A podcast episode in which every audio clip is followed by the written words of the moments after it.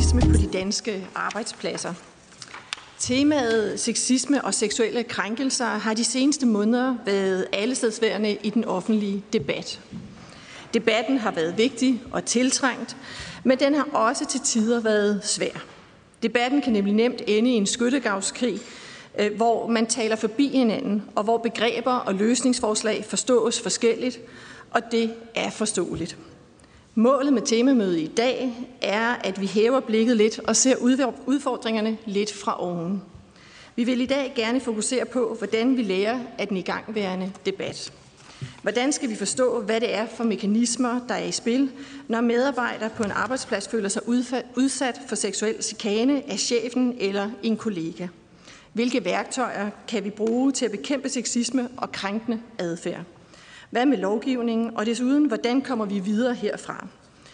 Det er nogle af de spørgsmål, vi håber øh, at komme omkring. Samtidig vil jeg også sige, at de to timer, vi har til rådighed i dag, slet ikke er nok tid til at gå i dybden med det her vigtige tema. Jeg vil gerne byde særligt velkommen til dagens oplægsholdere. Øh, en enkelt er med virtuelt på Teams, I andre er til stede her i salen. Tusind tak, fordi I har fundet tid til at komme og gøre os klogere her i dag. Øhm, og så vil jeg gerne sige velkommen til de fremmødte udvalgsmedlemmer, som repræsenterer. Øh, og der tror jeg, jeg skal skære lidt i det, for der var lidt flere, der er meldt til. Men jeg vil i hvert fald sige tak til jer, der er kommet frem, og så må vi se, om der er nogle, øh, nogle flere, der dukker, der går, dukker op i løbet af, af, af de her to timer. Derudover så skal jeg også øh, sige velkommen til de folketingsmedlemmer, der deltager øh, via Teams. Øh, og i dag der vil jeg så i første omgang her i salen sige, øh, sige velkommen til Astrid Karø fra SF og Samia Neva fra Radikale Venstre, som er med som øh, udvalgsmedlemmer. Øh, og derudover så har jeg fået at vide, at vi på team skulle have Begitte Vind fra Socialdemokratiet, og Anne-Sophie Kallesen fra Radikale Venstre, Christian Jul fra Enhedslisten, Torsten Geil fra Alternativet, Aya Kemnitz Larsen fra IA, og lidt senere forventer jeg også, at vi får Fatma Øtten fra Venstre og Birgitte Bergmann fra Konservativ med. Og så vil jeg også lige sige, øh, sige velkommen til Carsten Hønge, der kom susende ind øh, fra siden. Og så endelig velkommen til jer derude, der følger øh, temamødet på tv eller via Folketingets hjemmeside. Vi vil gerne have øh, inviteret en øh, masse tilhør ind på Christiansborg, men øh, det er desværre ikke muligt i øjeblikket, selvom det kunne have været rart med rigtig mange spørgsmål direkte herinde i salen, så tillader coronasituationen desværre ikke det i øjeblikket. Men inden jeg går videre til dagens første oplægsholder, vil jeg lige minde jer alle om, at I skal huske at tænde jeres mikrofoner, når I taler. Øhm, jer, der er med via Teams, skal også huske at tænde for kameraerne, når I taler. Det er hensyn til både dem, der er med via Teams, og til, til tv-serierne, der følger med derhjemme, så de ikke bare får en grå skærm. Øh, med disse ord øh, vil, jeg, øh, give, vil vi give dagens første oplægsholder, og det er Julie Rockher Birk, som er direktør for Kvindemuseet i min hjemby Aarhus. Og Julie, hun er med via Teams. Hej Julie. Øh, og, og, og vi sætter øh, sexisme-debatten ind i et større kultur- og kønshistorisk øh, perspektiv. Og øh, vi har allerede konstateret, at du er med, Julie, så, så det er alle tider. Så ordet det er dit.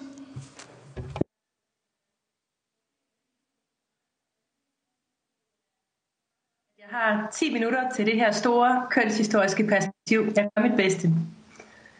Sådan. Nu skulle I meget gerne kunne se første slide. Jeg kommer som sagt fra Kvindemuseet i Danmark, som ligger i Aarhus, som Heidi siger, et museum for køn, ligestilling og mangfoldighed. Jeg vil egentlig lige starte med at give jer øh, konklusionen på det hele, og det er egentlig kort sagt, at det, der adskiller os mennesker fra dyrene, det er, at vi skaber en verden, der er bygget op af fortællinger, af historie, af systemer og af hierarkier.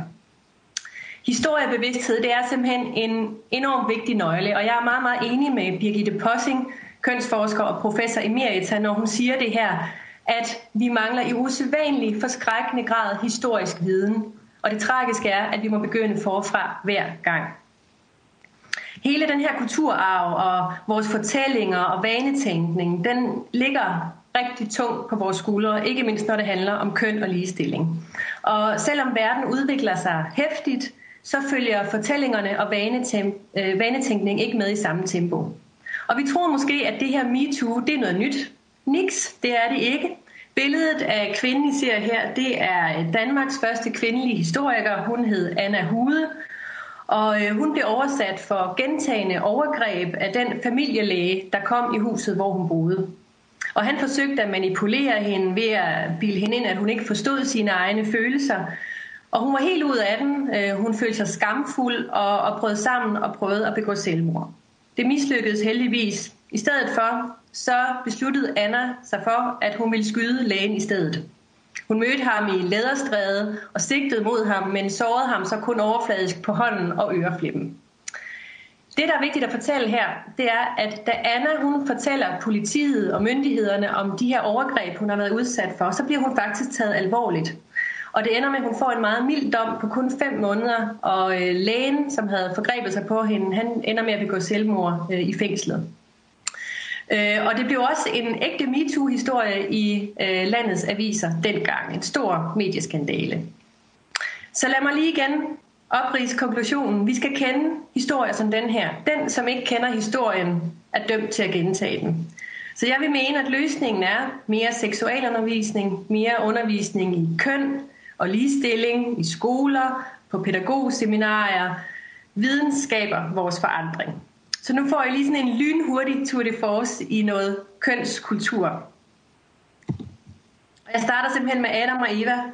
Øh, hele den her patriarkalske samfundsorden i vores vestlige samfund bygger på, at kvinden kulturhistorisk har været identificeret med krop og manden med ånd. Og her har vi Eva, der med sin seksualitet frister Adam i paradisets have. Eva, som Gud i øvrigt har skabt sekundært ud af Adams ribben. Ikke? I middelalderens kalkmalerier, der ser vi, at djævlen ofte sættes i forbindelse med kvinder og seksualiserede handlinger. Kvinden er kulturhistorisk først og fremmest sit køn og den seksualitet, som kan friste manden. Og ansvaret, det har også historisk hvilet på kvinden. Der findes sjovt nok ikke kyskhedsbælter til mænden. Efter reformationen, der ophøjes kvinden til omsorgsvæsen. Ordet moder er lige med omsorg, følelser og kærlighed. Og man skal bare huske, at med den her ophøjelse, der følger også en begrænsning. Kvinden residerer i hjemmet, hun bliver husmor og manden underlegen. Martin Luther, den store reformator, han formulerede det sådan, at kvinden er en mellemting mellem en mand og et barn. Hun anses altså ikke som et fuldbyrdet menneske. Den her slags store historiske fortællinger hænger ved, og de bliver gentaget, og det gør de stadigvæk. I vores billedverden og i kunsthistorien, der ser vi den nøgne og ofte seksualiserede kvindekrop overalt. Men der er meget få kvindelige kunstnere i kunsthistorien. Kvinder har kun kunnet uddanne sig som kunstnere i godt 100 år, ligesom kvinder kun har haft valgret i godt 100 år. Så kvinder har indtil i nyere tid altså været, ikke været med til at skabe vores fælles fortællinger. Det her, der er det her stigma, at kvinden er kønnet og manden er mennesket. Og adfærd går langsomt, fordi fortællingerne er stærke. Og det betyder, at når kvinder så indtræder i øh, politiske og økonomiske magtpositioner, så sker der noget modstand. Og det betyder omvendt også, at mænd ikke tænker over deres egne kønsroller. For de er jo de her default mennesker. Karl Plov øh, fra partiet Højre, han sagde i 1888 i landstinget i sit argument mod kommunal valgret til kvinder, at efter min mening er hovedforskellen mellem kvinden og manden den, at hos hende er følelseslivet, og hos ham er forstandslivet stærkest. Det er hovedforskellen. Andre forskelligheder skal jeg som sagt ikke komme ind på. Når man ser på repræsentationen af kvinder i dansk politik, så er det også først efter ungdomsoprøret og kvindeoprøret i 1970'erne, at der sker et skred i repræsentationen af kvinder i Folketinget. Der kommer modstand, og så begynder det private for alvor at blive politisk. Og siden så er hierarkiet mellem kønnene altså blevet udfordret. Og det er ikke ret lang tid siden, men der skabes hele tiden nye bud på en anden fortælling om køn og magt. Og den fortælling handler om en bedre balance. Og jeg tror bare lige, at jeg lader den her stå et øjeblik, fordi den viser meget godt det her med, med balance. Men vi ved også, at nye fortællinger, det skaber friktion og modstand, Det viser historiens store revolutioner. Og MeToo er også en revolution. Men MeToo handler for mig at se om den her balancekamp, der nu øh, stadigvæk finder sted, og som faktisk har fundet sted op igennem de sidste 100 år. Anna Hude, hun gjorde som enkelt individ modstand, men i dag der gør flere kvinder og mænd modstand mod de her gamle fortællinger. Pointen er altså, at vi skaber selv vores fortællinger. Og min yndlingshistoriker, øh, Yuval Noah Harari, han udtrykker det sådan her. There are no gods, no nations, no money and no human rights except in our collective imagination. Og jeg vil gerne slutte med at sige derfor, at hierarkier mellem køn er fiktion. Tak skal I have. Ja, og tak for det. Øh, det var super fedt. Øh, tusind tak, Julie. Øh, det er vigtigt at få sat hele den her debat ind i en større sammenhæng. Og jeg vil også lige tilføje her, der er kommet lidt flere på. Og det er dels øh, Karen Ellemann fra Venstre her i salen, så er det Torsten Geil fra Alternativet, øh, der er med på Teams, og Karina Lorentzen Denhardt øh, fra, fra DF, og Tanja Larsen fra Socialdemokratiet. undskyld, hvad sagde jeg? Nå, eh, undskyld. Fint. SF. Hvad hedder det?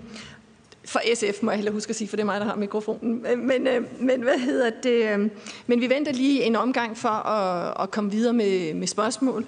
Og så iler vi videre til Kenneth Reinicke, som er lektor på... Hvem er det, der er på nu? Okay. Fatma, kan vi lige få dig til at slukke din mikrofon? Så er Fatma Østen også på nu for Venstre. Øhm, Kenneth ved en masse om det, vi kalder machokultur, og han skal gøre os klogere på, hvad det er, der sker, når nogle mænd og også nogle kvinder udøver sexchikane. øh, chikane. Værsgo, Kenneth.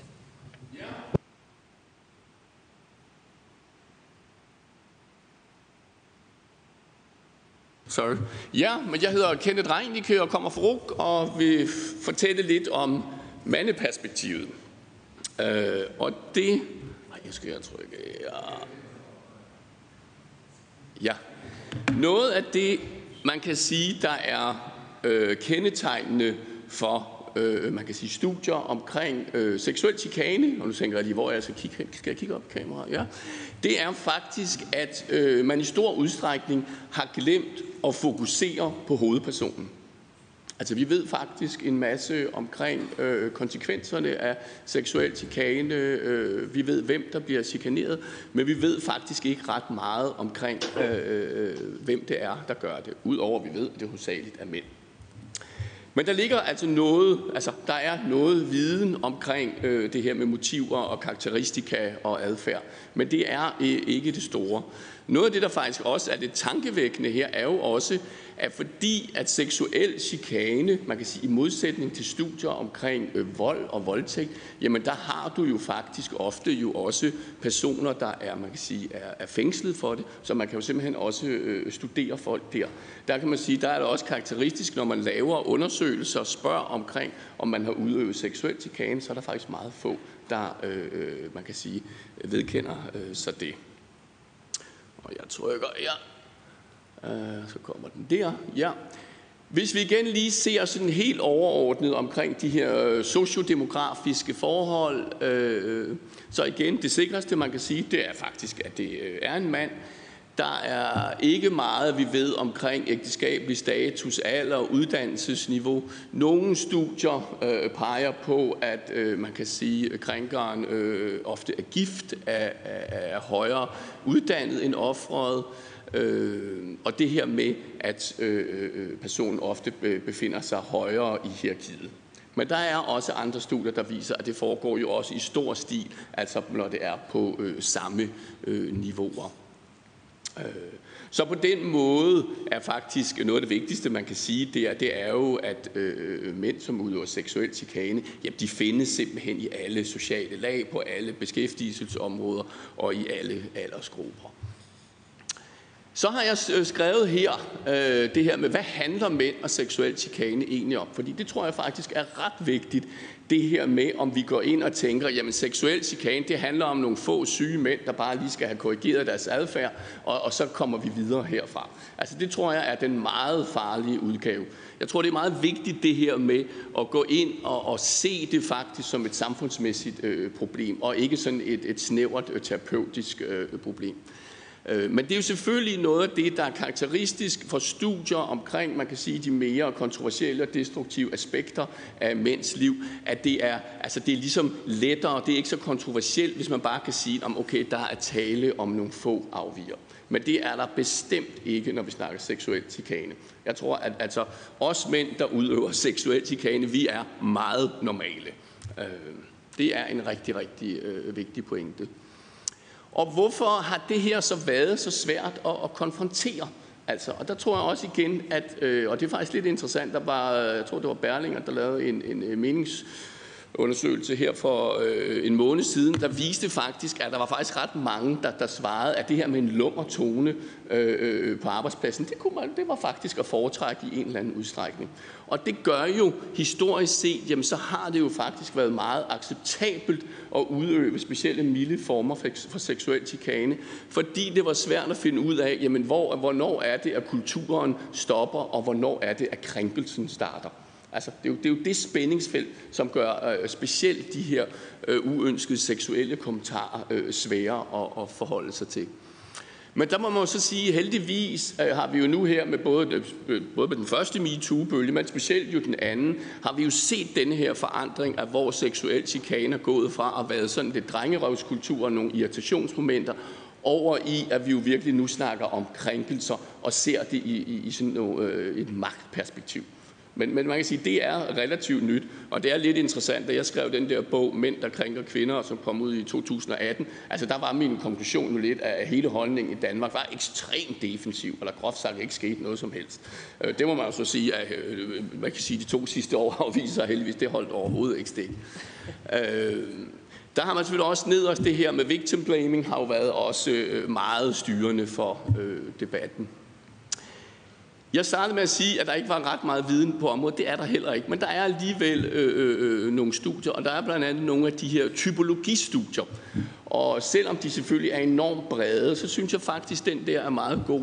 Fordi den viser lidt det her, altså spændviden, at vi både har hardcore krænkere med et meget, meget, meget konsistent øh, krænkelsesmønster, og i hvert fald indtil nylig ikke har, man kan sige, stoppet med at krænke, når de blev gjort opmærksom på det. Øh, dem er der, og der kan vi jo virkelig snakke om, man kan sige, det her øh, øh, magtperspektiv. Så har man også haft nogen, som jeg har valgt at kalde sådan lidt øh, opportunister. Jamen det er jo nogen, der har udvist sådan en, en, en lidt krænkende adfærd nogle gange. Hvad er det her for en lyd? Ja. Ja, nå, ja, det... nu, af, nu afbryder jeg lige, fordi jeg tænker, det her måske godt kan komme med ind også, så I ved det her i salen. Det er simpelthen, øh, vi har, vi har en øh, meget aktiv demonstration, øh, der bevæger sig rundt oh, ja, om Folketinget. Godt, ja. nærmest fra morgen til aften i øjeblikket, og har gjort det en del dage, men, men de larmer lidt. Ja. Øhm, og jeg tænker måske lige nu, fordi vi ved, der er problemer med, at man ikke kan se de her, hvad hedder det, det, det der er oppe på, på tavlen. Så vi bruger lige to minutter på at tage, tage gardiner ned, og så håber jeg, det er okay, du fortsætter ja, ja, ja, bagefter. Er fint nok, så, Fordi så, det. så kan det være, der også er lidt mere øh, lyd. Ja. ja. ja. Jeg får lukket vinduerne.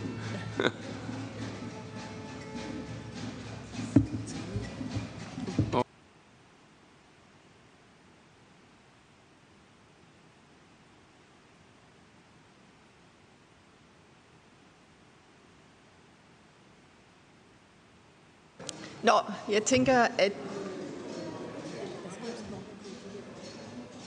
Jamen,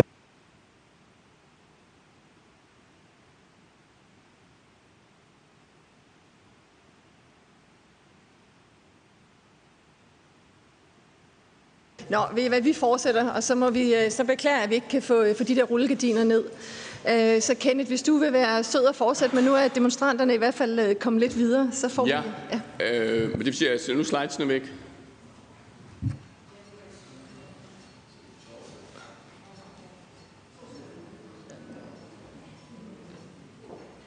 Men altså, jeg har dem også her, men der kan folk selvfølgelig ikke. Ja.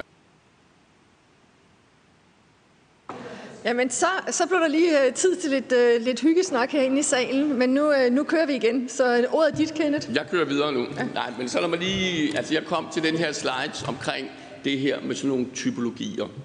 Og det er selvfølgelig nogle meget brede beskrivelser. Men du har denne her øverst, altså der har vi ligesom øh, det, der er blevet klassificeret som mere hardcore krænker. Altså hvor man virkelig har Øh, øh, man kan sige, øh, personer, som er meget opsøgende, meget chikanerende, hvor det er sådan et meget konsistent chikanemønster. Så har man også for ligesom at demonstrere, hvor, hvor udbredt det alligevel kan være, nogen, som ligesom man kan vælge at kalde sådan mere sådan opportunister. Jamen det er sådan nogen, det kan da godt hende, at jeg, øh, øh, man kan agere sådan lidt øh, øh chikanerende, hvis lejligheden byder sig. Og så har man så den sidste kategori, og den synes jeg faktisk også er lidt vigtig, fordi den, det, der er vi over i det, man ikke kan kalde de ubevidste. Altså nogen, hvor man mere kan karakterisere dem som en klodsmajor, som simpelthen ikke aner, hvad pokker det er, de, de har gang i. Men hvor det på ingen måde jo er et, øh, man kan sige, et bevidst øh, mønster. Hvis man så lige kører et, øh, et, et, et niveau højere op, og så bare lige ser, okay, hvad er det så for nogle samfundsmæssige forklaringer, der er på seksuel chikane, der kan man sige, at de to, der er faktisk øh, en del, men, men der er de to mest øh, øh, betydningsfulde er de her, man kan sige, de sociokulturelle, som er de sådan mere feministisk orienterede, altså hvor man kan sige, forklaringerne kører lidt på, jamen okay, seksuel chikane, jamen det er sådan lidt en logisk konsekvens af et patriarkalt samfund, men de slæver deres attityder med ind på arbejdspladsen, og derfor så sker chikanen. Så er der de her øh, øh, organisatoriske, hvor man fokuserer mere på, jamen det er noget med autoritetsforhold, det er noget med hierarkiske relationer. Det er faktisk det, der er det vigtige for, om seksuel øh, chikane øh, forekommer. Klikker vi? Hvis man så kører ned igen på, på fokuset præcis øh, på mænd, øh, så kan man sige, at, at det er jo lidt vigtigt, at de der overordnede samfundsmæssige forklaringer selvfølgelig ikke er fyldesgørende, fordi på den måde kan man jo godt sige, at seksuel chikane, altså langt, der de fleste mænd udøver jo ikke seksuel chikane, så det er jo ikke sådan en normativ adfærd. Der er der så lavet en del studier, som er blevet kaldt tilbøjelighedsstudierne, og hvor man ligesom har fokuseret meget på det her, på personlige faktorer og så situationsfaktorer. Og der har man prøvet at kredse ind, hvem er det sådan, der oftest udøver seksuel chikane?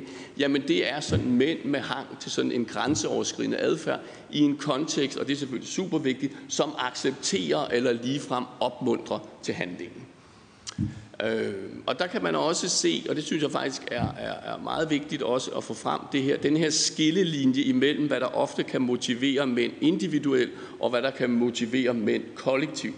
For jeg tror faktisk, at udover at vi selvfølgelig har de her, man kan sige hardcore krænker, så vil jeg faktisk mene, at langt, langt, langt meste, de, de fleste former for seksuel chikane, de foregår i et eller andet kollektivt rum, hvor chikanen faktisk bliver udført, hovedsageligt af mænd, men det er med andre mænds blikke for øje. Og det er faktisk meget, meget vigtigt, det her med, at det kan meritere og hedre og ære og give credit, at jeg kan demonstrere, at jeg tør faktisk udvise denne her øh, adfærd.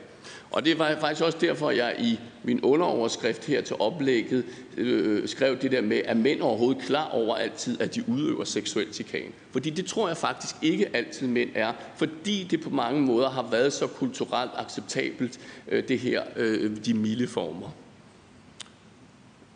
Så på den måde, så tror jeg faktisk, det er vigtigt at få frem det her, den anden dot der, det her med, at vi ser sådan en sammenhæng mellem traditionelle maskulinitetsattityder og udøvelsen af seksuel chikane. Øh, så på den måde, vigtigt at pointere, det er ikke hovedsageligt syge mænd, der øh, øh, øh man kan sige, udøver seksuel chikane. Nej, det er øh, meget, meget mere udbredt og normaliseret. Så på den måde også vigtigt ikke at, at, at fokusere for meget på, på enkelte individer, men mere på, man kan sige, kulturen, som fordrer øh, krænkelserne. Og der har vi også igen her, jamen altså øh, seksuel chikane rodfæstet i de her kulturelt anerkendte forestillinger omkring øh, maskulinitet. Øh, og den her med, at performancen er faktisk tiltænkt at skulle observeres og bekræftes af andre mænd. Altså det der aspekt omkring homosocialitet, det er super vigtigt at, at, at få med. Da jeg skrev min bog, den der Mænd, der krænker kvinder i 2018, der analyserede jeg på den der The Everyday Sexism Project hjemmesiden. Og der var det faktisk meget interessant, og hvis man skulle, man skulle sige noget, noget samlende for det, så var det faktisk, at meget af den chikane, der blev beskrevet, kunne faktisk handle, altså det var beretninger, hvor kvinder skrev, at mænd på ingen måde ligesom havde følt, at de skulle afkode, om kvinder havde lyst til at, at, at, at blive talt til. Og det siger jo også igen noget om denne her følelsen af berettigelsen af at kunne tillade sig at gøre det.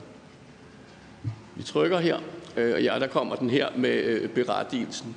Øh, og så har vi nederst, og den kan jeg lige så godt sige, den har stjålet fra Dorte Marie Søndergaard, så får hun lige æren for det, for det er en fantastisk øh, formulering omkring det her med, at der ofte står sådan et kulturelt legitimeringsapparat til at gøre denne her opførsel øh, genkendelig øh, og, og acceptabel. Og vi ser også, når, hvis mænd bliver konfronteret med, med, man kan sige, med, med, med deres adfærd her, der er humor jo et ekstremt effektiv øh, øh, forsvarsstrategi. Øh, og det er jo også det, der faktisk kan gøre det svært øh, omkring, når mænd, øh, hvis mænd skal intervenere over for andre mænd, som udøver sek, øh, sexisme, så er det også det her, på fanden, jeg plejer, øh, prøver bare at være sjov. Det må man slet ikke undervurdere. Så er der skrevet lidt øh, her øh, omkring de her til sidst omkring, hvad er det så, mænd opfordres til at gøre. Der er ham her Australien, Michael Float, der har sagt, at det første mænd skal gøre, det er, at de skal lytte øh, øh, til kvinders historie. Dernæst så skal de prøve at reflektere over deres egen adfærd og, og deres forhold til kvinder. Og så den tredje, det er jo selvfølgelig den svære. Det er jo der, at de skal bidrage til øh, social forandring. Og det er jo der også, hvor det der fænomen bystander, altså er du vidne til et eller andet, jamen så på en eller anden måde prøve at intervenere. Jeg tror, det er det absolut det mest effektive, men det er jo selvfølgelig også helt klart der, det, er, øh, det bliver svært. Og havde jeg lige en til, ja, det var så lidt også her, hvordan er det, øh, øh mænd forholder sig til det. Og der ser vi, der er selvfølgelig nogle mænd, der er aktivt engageret, der er nogen, der ligesom øh, reagerer med sådan en mere indigneret resistens, og så er der selvfølgelig også mange, der har nogle meget fjendtlige øh, antifeministiske øh, øh, reaktioner. Og den sidste slide omkring det her, fordi det har jo også været lidt oppe, når, når kvinder øh, øh, udøver seksuel chikane. Og det gør kvinder jo også nogle gange. Og der tror jeg, det er overordnet set en vigtig pointe, at noget af det, der virkelig adskiller øh, den øh, chikane, som mænd og kvinder bliver udsat for, jamen det er hyppigheden. Kvinder bliver udsat for det hyppigere. Alvorligheden. Ofte er det mere alvorligt. Og så også det her med konteksten altså hvor at det foregår i sådan øh, i ofte, altså det er vigtigt at forstå det her kontinuum af, af, af, af man kan sige, af kvinders frygt for vold og voldtægt og, og seksuel chikane. Det frygter mænd jo slet ikke på samme måde. Men, og det er også en super vigtig pointe, hvis mænd bliver udsat for det, så kan det jo være langt, langt mere stigmatiserende. Fordi man kan sige, at der er jo ikke på samme måde, som når kvinder beretter om det, er en kulturel accept af, at det overhovedet kan finde sted. Så altså, der kan jo være alle mulige åndssvage historier omkring, tage det som et personalegode, og det er der bare et privilegie. Men der er faktisk nogle enkelte studier, der viser, at hvis mænd bliver sygemeldte på grund af, at de har været udsat for seksuel chikane, så er de faktisk længere tid sygemeldt. Og det tror jeg hænger sammen med, at det er så kulturelt øh, grænseoverskridende at skulle fortælle om det. Mange tak for det, og, og, og, og igen super, super spændende, og beklager afbrydelsen. Øh, vi har også øh, for jer, der sidder derude, hvor det er måske er lidt sværere at følge med med, med alt det, der foregår her. Der er nu åbnet øh, for, at der kan stilles spørgsmål, og, og, og hvad hedder det... Øhm, og, og jeg skal lige bede om, at medlemmerne, der er med via Teams, at de skriver deres navn i chatten, men ikke kommentarer, det vi ikke kan se dem øh, herinde alligevel. Øh, og jeg vil starte med at give ordet til Birgitte Vind fra Socialdemokratiet, som er med via Teams. Ja, tak for det. Kan I høre mig? Du går fint igennem, og jeg skal også lige huske godt. at sige, at vi tager to spørgsmål, øh, og, og inden der skal svares. Ja, tak for det. Øh, og tak for jeres øh, meget interessante oplæg hver for sig. Øhm, allerførst til, til dig, Julia. Øhm, jeg bliver optaget af dit øh, fokus på, på, på billeder som, øh, som noget af det, der skaber øh, kultur eller hierarki. Og, øh, og tænker, at det er nogle meget stærke billeder, du viste der som eksempler på, hvad vi er vant til at se, og hvad vi måske ikke ser så tit, øh, når vi for eksempel ser øh, kroppe afbildet. Øh, og, og derfor øh, kunne jeg også godt tænke mig at at høre dig, hvad du tænker om, øh, hvilke øh, billeder i dag øh, er med til at, øh, at bestemme synet på køn, øh, krop og, og seksualitet. Nu ved jeg godt, at temaet i dag handler om, om arbejdsmarkedet, men nu er vi ligesom startet et andet sted, og det synes jeg er, er vældig godt, at vi ligesom starter med at sige, hvor, hvor begynder øh, vores kønsopfattelser egentlig, hvor har vi dem fra? Så jeg kunne godt tænke mig at høre dig øh, sige lidt om det, og øh, om billederne altså. Og så tænker jeg, at du, du selvfølgelig lidt provokerende siger, at, at hierarkier er, er fiktion. Vi må jo konstatere, at rigtig mange kvinder øh, oplever det som alt andet end, øh, og måske også mænd, som fiktion, men som, som rå virkelighed. Jeg synes selvfølgelig, det er meget forfriskende, at, øh, at du, du siger det her. Øh, det efterlader jo i hvert fald også øh, kvinderne noget plads til at, øh, at gøre noget ved situationen selv. Øh, og det kunne jeg også godt lige tænke mig, at du gav lidt ord med på vejen. Øh, Og så ganske kort til, til Kenneth. Tak også for dit oplæg. Øh, du henviser til øh, til den her undersøgelse, jeg vil høre selvfølgelig, om vi kan få dine din, uh, slides, øh, også til dig. Øh, du på, påpeger nogle typologier, Øh, og jeg ved jo godt, at, at det her med sexisme, øh, det er jo ikke noget nyt, det er jo ikke noget, vi har, der bare er opstået nu, det er jo noget, der har været en del af vores, nu kalder jeg det igen, kultur i, i mange år. Uh, men kan du prøve at sige lidt mere om, hvad, er der noget, der vedligeholder uh, kønsopfattelsen og, øh, og sexismen lige nu. Nogle, nogle ting, vi skal bryde ned. Tak for det. Tak for det spørgsmål. Og så er det Karen Ellemann, der har ordet. Mange tak for det. Og jeg var desværre hvad, fem, fem minutter for sent til, øh, til opstarten her, så jeg har ikke hørt dit oplæg helt fra starten, Julie. Men til, til jer begge to, så øh, lyder mit spørgsmål at jeg synes noget af det, der kan være meget frustrerende i debatten lige nu og her, er en, en, en begrebsforvirring. Potentiel begrebsforvirring. Og derfor så tænkte jeg bare, at vi der i hvert fald deltager i den her, øh, det her temamøde i dag, kunne vi ikke prøve at, at blive klogere og blive enige om, hvad begreberne står for fordi vi har øh, selv lavet overskriften sexisme på arbejdspladserne.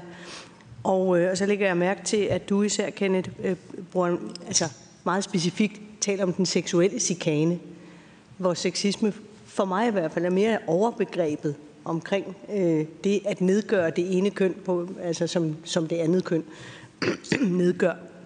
Så det kunne bare være rart at, at prøve, hvis, altså hvis vi kommer der til, at bare de mennesker, der deltager i, i, øh, i det her temamøde, kunne være rimelig skarpe i begrebsafklaringen, så man ved, hvad man taler om, så kunne det være øh, et håb, at debatten ikke bliver så, så, så skyttegravsagtig, som den nogle gange har en tendens til at blive, og, og dermed ikke nødvendigvis bidrager til den øh, kulturforandring, som heldigvis er godt på vej. Så, så det skal være sådan mit konkrete forslag til, øh, at, at nogle af jer kloge mennesker, som rent faktisk ved noget om det her, kan, kan hjælpe os med, med et, øh, et klart sprog. Tak for det. Og så tænker jeg, at vi, øh, vi får Julie på igen, for der var det første spørgsmål gik jo i hvert fald rigtig meget til Julie også. Og du er på nu, ja. Julie. Ja. Ja, Jamen, øh, jeg vil egentlig gerne også øh, give nogle ord med på vejen omkring øh, begreber. Jeg synes, det er rigtig vigtigt øh, at tage fat i. Øh, helt overordnet set handlede mit oplæg jo netop om, om hvad kan man sige, en, ja, en sexistisk kulturhistorie. For mig at se, så er sexisme, det kan man sige, det er på en måde fiktionen, jeg taler om. Hvorimod den seksuelle chikane, det er handlingen. Øh, sexisme, det er alt det, der sådan foregår... Øh, øh, sådan lidt usynligt i vores samfund hele tiden, i reklamerne, i vores sprog, alt det, som vi egentlig ikke er særlig bevidste om. Og, og når det så bliver meget, meget øh, konkret og tydeligt, så bliver det måske til seksuel chikane. I forhold til øh, spørgsmålet omkring øh, fiktion, øh, det, er bestemt, det var bestemt ikke øh, ment som, som noget, der sådan skulle forklare. Jeg mener, at at når jeg siger øh, hierarkier mellem kønnene er fiktion, så handler det om, at det netop er en fortælling. Det bliver tit fremført, at øh, hierarkier mellem kønnene det har en biologisk årsag, og at man bruger den biologiske forklaring til ligesom at placere det ene køn over det andet, eller der er nogle magthierarkier, som er givet, som vi er hardwired til. Altså for eksempel det her med, at kvinden hun er ligesom hardwired, hun er biologisk forudbestemt til at være mor. Øh, og, og der er det meget vigtigt at sige, hvor stor en del af det, der er fortællinger, altså fiktion. Og det vil sige, at vi kan skabe nye fortællinger. Øhm, og det sidste, det sidste spørgsmål handlede om netop det her med billedverdenen. Øh, jeg griber meget til billeder, jeg er også selv øh, kunsthistoriker, men jeg gør det, fordi det er, det er en meget, meget vigtig referenceramme, især i dag, hvor billeder buner. Øhm, vi har sociale medier, som i virkeligheden reproducerer øh, den måde at optegne køn på, som vi kan se øh, igennem øh, historien. Øhm, og, øh, og jeg tror ikke, det er tilfældigt, at vi i vores tid også ser sådan en, en større øh, blufærdighed i forhold til krop og køn og skam. Øh, hvis, man, hvis man bare kigger i forhold til 70'erne, er der en helt anden øh, øh, kropsforståelse, og ikke en, ikke en god en. Og der er selvfølgelig nogle modreaktioner, men jeg tror, man skal tage meget alvorligt, hvad det er for noget, hvad for et billedbombardement vi bombarderes med. Og seksualundervisningen, som jeg sagde, er virkelig, virkelig vigtigt, fordi øhm, unge mennesker, de, har, de ser masser af billeder hele tiden. Det er ikke information, de mangler, men de mangler, og, og de mangler hjælp til at navigere. Og det, altså det er igen det her forebyggende, jeg, jeg taler om. Ja, jeg ved ikke, var det okay svar? Jeg lukker mikrofonen. Ja, det var, det var meget fint. Øh, og så tænker jeg, at jeg giver det råd videre til dig, Kenneth. Ja, Øh, Øh, jeg tænker lidt omkring det første spørgsmål omkring, hvad er det her, omkring, hvad kan være med til at vedligeholde, man kan sige, øh, den øh, seksuelle chikane. Og nu er det jo, fokuserer vi jo på arbejdspladser øh, i dag. Altså man kan i hvert fald så vente om at sige, eller hvad er det, vi ved, der har stor betydning for, at det ikke bliver vedligeholdt. Altså det er jo selvfølgelig at have de her øh, klare retningslinjer omkring øh, nul-tolerance. Så er det også ligesom, at det bliver, altså, at det ligesom bliver klarlagt på, på arbejdspladsen, hvordan står det egentlig til. Men så også, måske endnu vigtigere, altså ved medarbejderne, øh, øh hvad, hvordan skal jeg forholde mig hvis jeg øh, selv er udsat for det, eller ser andre, øh, der er udsat for det. Altså, hvor er det helt præcis? Hvor skal jeg henvende mig? Og så ved vi faktisk også, at noget af det, der bliver efterspurgt, det er så også, hvad er det så for nogle procedurer og handlingsplaner, eller, eller handlinger, der bliver sat i, i værk? Altså, det, det er faktisk noget af det, altså at have et overblik over det, øh, kan være med til, at vi ser, at der er langt flere, der ligesom går ud og, og, og, og ligesom handler aktivt, hvis de enten selv er udsat for det, eller hvis de er vidne til andre af det. Omkring det der med, med, med begrebsafklaringen øh, øh fra, fra Karen Ellemann, og det, det er super vigtigt. Altså, jeg, jeg ser det lidt sådan, altså, sexisme er jo overordnet lidt sådan en, øh, en, en nedgørelse af det andet køn. Altså, det kan jo være, at mænd kan ikke snakke om følelser, kvinder har ikke forstand på fodbold. Altså, det er jo sexistiske ytringer. Når vi så er nede omkring det her med, med, med seksuel chikane, der er også lidt sådan forskellige opdelinger, men jeg synes, jeg ser, at noget af det, der jo virkelig er vigtigt, er jo det her og de her noget for noget. Altså, så fremt, at jeg ikke får denne her seksuelle ydelse eller sådan noget, så, øh, øh, øh man kan man sige, jamen så øh, sanktionerer man, eller sådan. Det er jo sådan også der, hvor man siger, det, det er jo den rigtig alvorlige, og det er jo den, man kan sige, det er den, alle kan være enige om, er fuldstændig uacceptabel så er det jo klart, når vi er over i uønskede øh, seksuelle kommentarer eller øh, berøringer, men specielt det her med, med kommentarerne, Altså, det er jo der, at man kan sige, at den er svær at håndtere, fordi det er det, der ligger i sådan et spændingsfelt, at det, der faktisk øh, mange steder kan være kulturelt og folkloristisk øh, acceptabel, men selvfølgelig andre steder øh, øh kan være, øh, man kan sige, føles øh, grænseoverskridende. Og der tror jeg også, for lige at lave en krølle på den til, til det første øh, spørgsmål, jeg tror egentlig noget af det, der er det allervigtigste for, at komme øh, man kan sige, den seksuelle chikane til livs på arbejdspladser, det er faktisk, at man på de enkelte arbejdspladser viser, at man har modet til at, at snakke om det. Altså den blotte i talesættelse. Og det, at man faktisk kan gøre det legitimt at stå frem, uden at også, at man behøver at køre hele det juridiske apparat. At man simpelthen kan sige, jamen prøv at høre, den der øh, kommentar øh, var, var over min grænse. Øh, fordi det er faktisk en vigtig pointe, det her med, at det er ikke altid, at krænkeren er bevidst om, at vedkommende har krænket hinanden. Det er faktisk en, en, en vigtig pointe. Ja. Tak for det. Og, øh, og så vil jeg give ordet videre til Tanja Larsen fra Socialdemokratiet. Er du på, Tanja? Ja tak, kan I høre mig? Ja, hvis du også vil sætte kamera på, vil det være ja. rigtig fint. Det kan jeg desværre ikke. Jeg har en meget dårlig forbindelse, hvor I okay. ryster og sådan noget, så det er helt Jamen, det er så for mig, når jeg gør noget. Det er godt.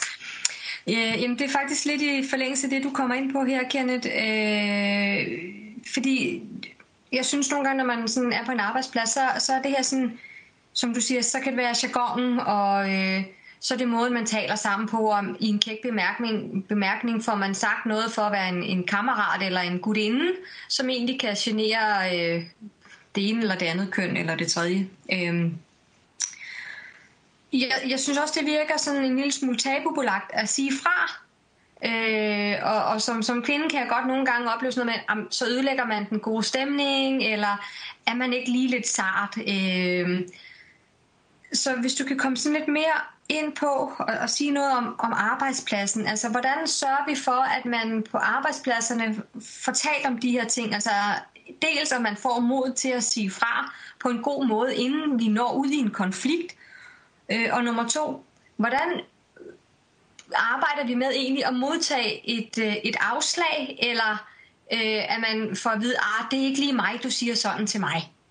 Øh, jeg ved selvfølgelig godt, at det, vi taler om det her, er med til det, men, men hvordan søren får vi det ud over rampen og ind på arbejdspladserne, hvor det jo typisk er der, der sker nogle udfordringer? Var det, øh, var det spørgsmålet? Ja, det var, det var spørgsmålet, så det er nok mere sådan en, en elaboration på, hvad, øh, på tankerne omkring det her. Der er nok ikke nogen endegyldigt svar på det. Jamen, tak for det. Og så giver jeg ordet også videre til Samia Nava fra Radikal. Tak.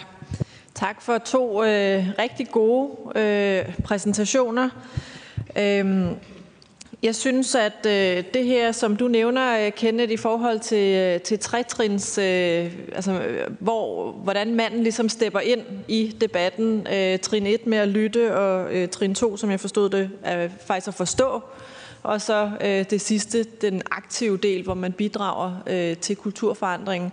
Jeg kunne godt tænke mig at høre dig, øh, hvor er vi henne nu i dag?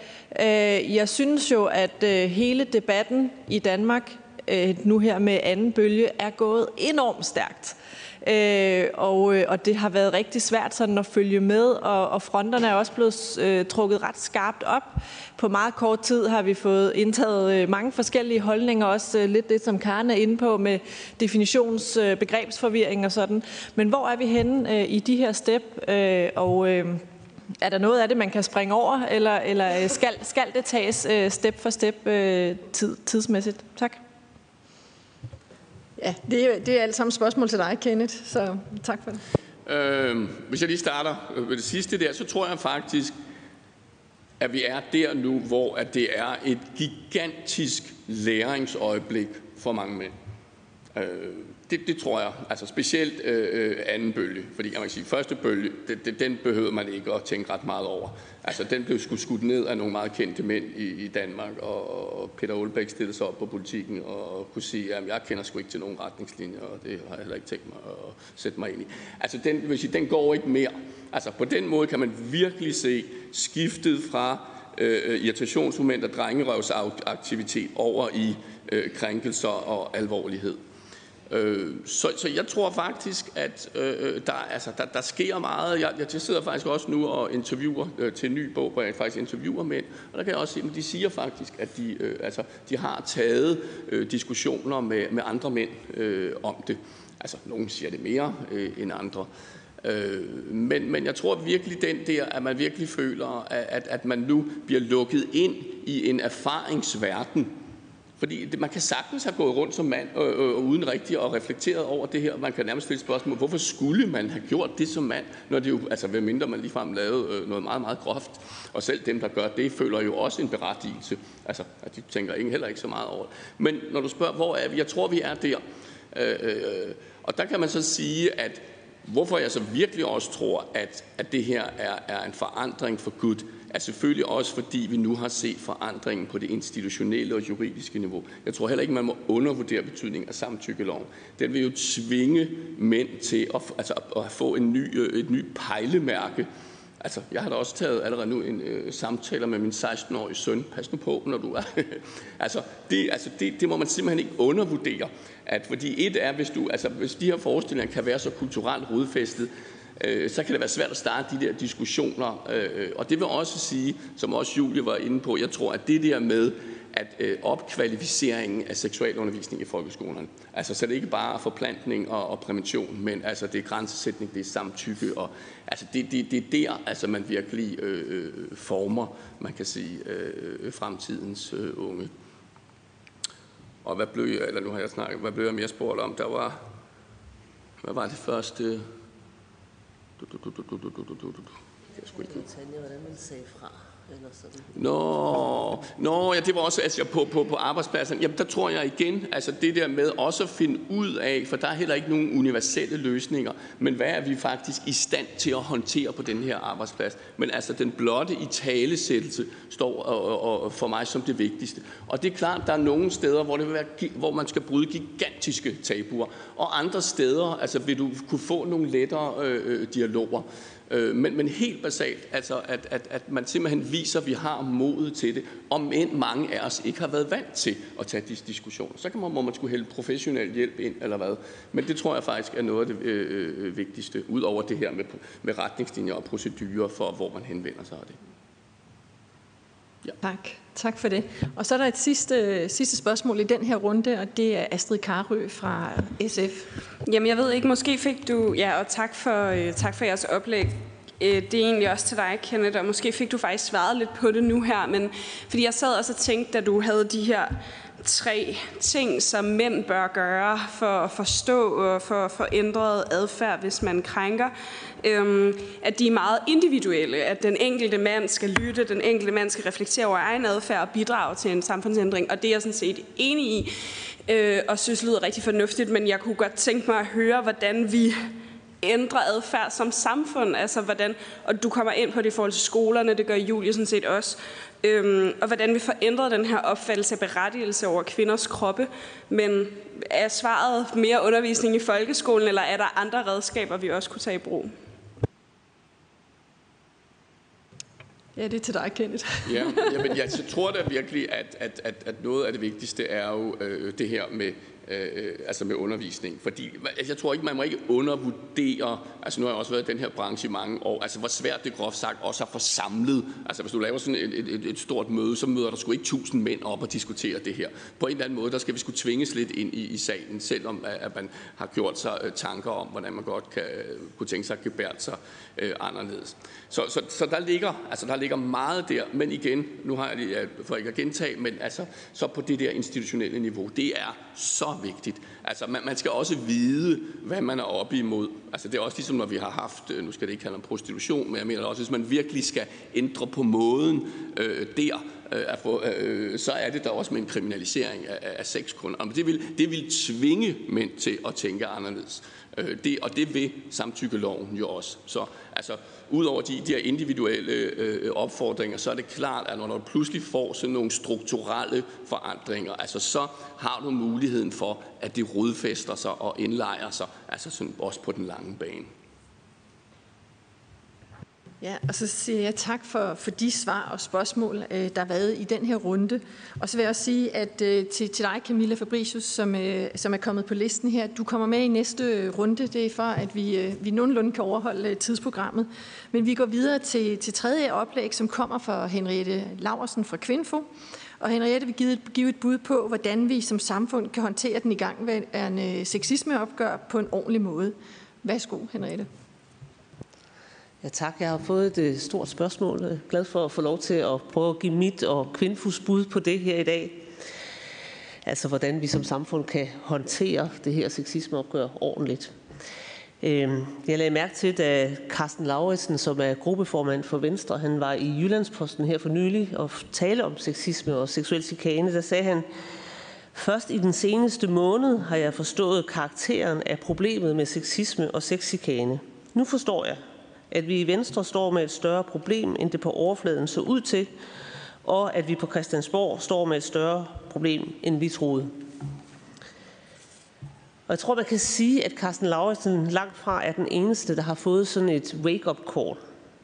Han er slet ikke den eneste, der har set, hvordan sexisme kan æde vores demokrati op indenfra. Og han er ikke den eneste, der har set, hvordan det forhindrer os i at deltage på lige fod, både i demokratiet, men jo også på arbejdsmarkedet. Jeg tror, at de fleste partier i Folketinget, de har indset det, og jeg tror, at ungdomspartierne har set det nu. Og alt fra medier til hospitalsafdelinger og til fagforeninger og til helt almindelige arbejdspladser, de har set det nu. Men man kan sige, at vi som samfund ellers i alt for lang tid har, har overhørt og overset, at sexisme og seksuel chikane det finder sted. For det gør det i stort omfang. Vi har fået sådan et ret voldsomt opgør nu og det tror jeg, det har vi fået, fordi vi i alt for lang tid har set væk. Det er som om, at låget er gået af en ketchupflaske, fordi vi ikke tidligere har håndteret sexisme ordentligt. Så hvis vi som samfund skal komme videre, så skal vi håndtere sexismeopgøret ordentligt. Denne gang, hvor vi kommer hele vejen rundt. Og derfor så er det Kvindfus forslag, at Folketinget for at håndtere det ordentligt vedtager en handlingsplan mod sexisme og seksuel chikane. Og lad mig prøve at komme med nogle forskellige bud på, hvad der kan være i sådan en handlingsplan. Det ene er selvfølgelig at få fastsat klare målsætninger for den udvikling, vi ønsker. Og så en opfølgning på de mål, vi fastsætter. Og det betyder jo blandt andet, at vi skal altså i de undersøgelser, der bliver lavet, nu skal afdække og ikke dække over karakter og, og omfang af seksuel chikane. Vi må altså ikke blive ved med at lave undersøgelser, der bare stiller et enkelt spørgsmål om øh, seksuel chikane, for så ser vi bare toppen af isbjerget. Et eksempel, som jo Annette Borgårds, der sidder ved siden af mig her, har været med til at afdække i sin, sin bog der, om seksuel chikane, det er det Nationale Forskningscenter for Arbejdsmiljø, som hvert år undersøger danskernes arbejdsmiljø i en stor spørgeskemaundersøgelse. Og her stilles spørgsmålet netop, har du været udsat for seksuel chikane de seneste 12 måneder? Og det svarer 3,6 procent ja til. Men fra andre undersøgelser, hvor der bliver stillet mere konkrete spørgsmål, der ved vi, at tallene er langt højere, måske snarere 15-20 procent eller endda mere. Og vi skal jo have de rette tal frem, sådan at politik kan basere sig på realiteter, og sådan at vi kan måle, hvad hedder det, måle, måle og følge op på, på fremskridt. Så tænker vi også, at sådan en handlingsplan skal indeholde en undersøgelse af, om vi har de rette institutioner. Bruger vi dem faktisk? Dem, der er sat til at, bruger vi faktisk dem, der er sat til at hjælpe os, når vi har været udsat for seksuel chikane? Og Kvinfo, der, der har vi lige lavet en undersøgelse blandt journalist og praktikant, eller journalist og kommunikationspraktikanter på øh, de, større, de større mediehuse og i produktionsselskaberne. Og det viser, at praktikanterne, de går hverken til ledelsen, de går ikke til HR, de går ikke til tillidsrepræsentanten, de går ikke til deres praktikvejleder, hverken på arbejdsstedet eller på studiestedet, når de har været udsat for seksuel chikane. Og den undersøgelse, der lige er kommet ud fra Aarhus Universitet, som viser noget om øh, krænkelser i film og tv og teaterbranchen, den tegner helt samme billede. Så noget tyder altså på, at der er behov for, at vi gentænker de systemer, som allerede er etableret. Heller ikke for eksempel ligebehandlingsnævnet, der ellers netop er sat til at behandle øh, klager over forskelsbehandling på baggrund af køn, ser ud til at være sådan det helt rette setup. Der er det igen Annette og hendes kollega øh, Lise Rolandsen, der har været med til at afdække, at 8 ud af 10 af de sager, der indbringes for ligebehandlingsnævnet, de afvises. Og så er jeg heller ikke sikker på, at parterne i sager om seksuelle krænkelser, de føler, at de får den hjælp, som de kunne forvente noget af det, som jeg også tror, vi skal høre mere om i dag, det er jo, der, der, der fylder, det er jo spørgsmålet om retssikkerhed. Øh, Det gælder både for den krænkede, der meget ofte slet ikke har kunne fortælle øh, sin historie, og som derfor har gemt den væk i årvis. Og det gælder også for krænker, som tit føler sig uretfærdigt behandlet og måske ligefrem dømt på baggrund af anonyme kilder. Så der er altså behov for at gennemgå de institutioner, vi allerede har på området, og for at spørge os selv, om vi har grebet det an på den rette måde, når der er så mange, der ikke anvender de systemer, der skulle hjælpe med eller så takle seksuel chikane. Derudover så opfordrer vi til, at sådan en handlingsplan kunne indeholde en egentlig lovgennemgang. For er det egentlig godt nok, at krænket i gennemsnit har krav på en godtgørelse på i, på i gennemsnit 33.000 kroner? Igen ved vi fra Borghorst og Rolandsen, at de fleste, der fører sager om seksuel chikane, på den ene eller den anden måde ender med at miste deres arbejde. Og godtgørelsen den er i dag fastsat efter og under niveauet for voldtægt. Men spørgsmålet er, om ikke logikken bør hentes fra ansættelsesret og fastsættes på niveau med en uberettiget afsked. Og ved sådan en lovgennemgang, der bør man også kigge på et styrket arbejdsgiveransvar. Vi har i alt for lang tid accepteret, at det var den enkelte, der bare skulle sige fra. Vi har levet med en melding fra sådan en ellers velmenende chef om, at min dør, den står altid åben. Men i dag, der ved vi, at det der åbne dør ikke gør det alene. Så vi er nødt til at tydeliggøre, at det er virksomhedernes ansvar, at seksuel chikane ikke foregår på arbejdspladserne. Arbejdsgiverne skal have en forpligtelse til at forebygge seksuel chikane. I handlingsplanen ønsker vi også opmærksomhed på behovet for en kulturændring – Mette Frederiksen hun nævnte i sin åbningstale i Folketinget, at nu skulle sexismeopgøret ikke bare blive ved sådan en ændring i medarbejderhåndbogen. Det var en egentlig kulturændring, som skulle til. Men hvordan skabes sådan en kulturændring egentlig? Hvad virker? Hvad er best practice? Der er rigtig mange virksomheder og organisationer, der står over for sådan en nødvendig kulturændring. Men hvad er det egentlig for en kultur, der muliggør seksuelle krænkelser? Hvor kommer den fra? Vi må undersøge sådan helt grundlæggende spørgsmål, som for eksempel sexisme, eller om sexisme og seksuel chikane, det har noget at gøre med forestillinger om køn, som formes allerede i daginstitutionerne og i skolen, sådan som både Kenneth og Julie også har været inde på det. Og om det i virkeligheden er sådan nogle stereotype forestillinger om køn, der muliggør og tillader og forstærker seksuelle krænkelser.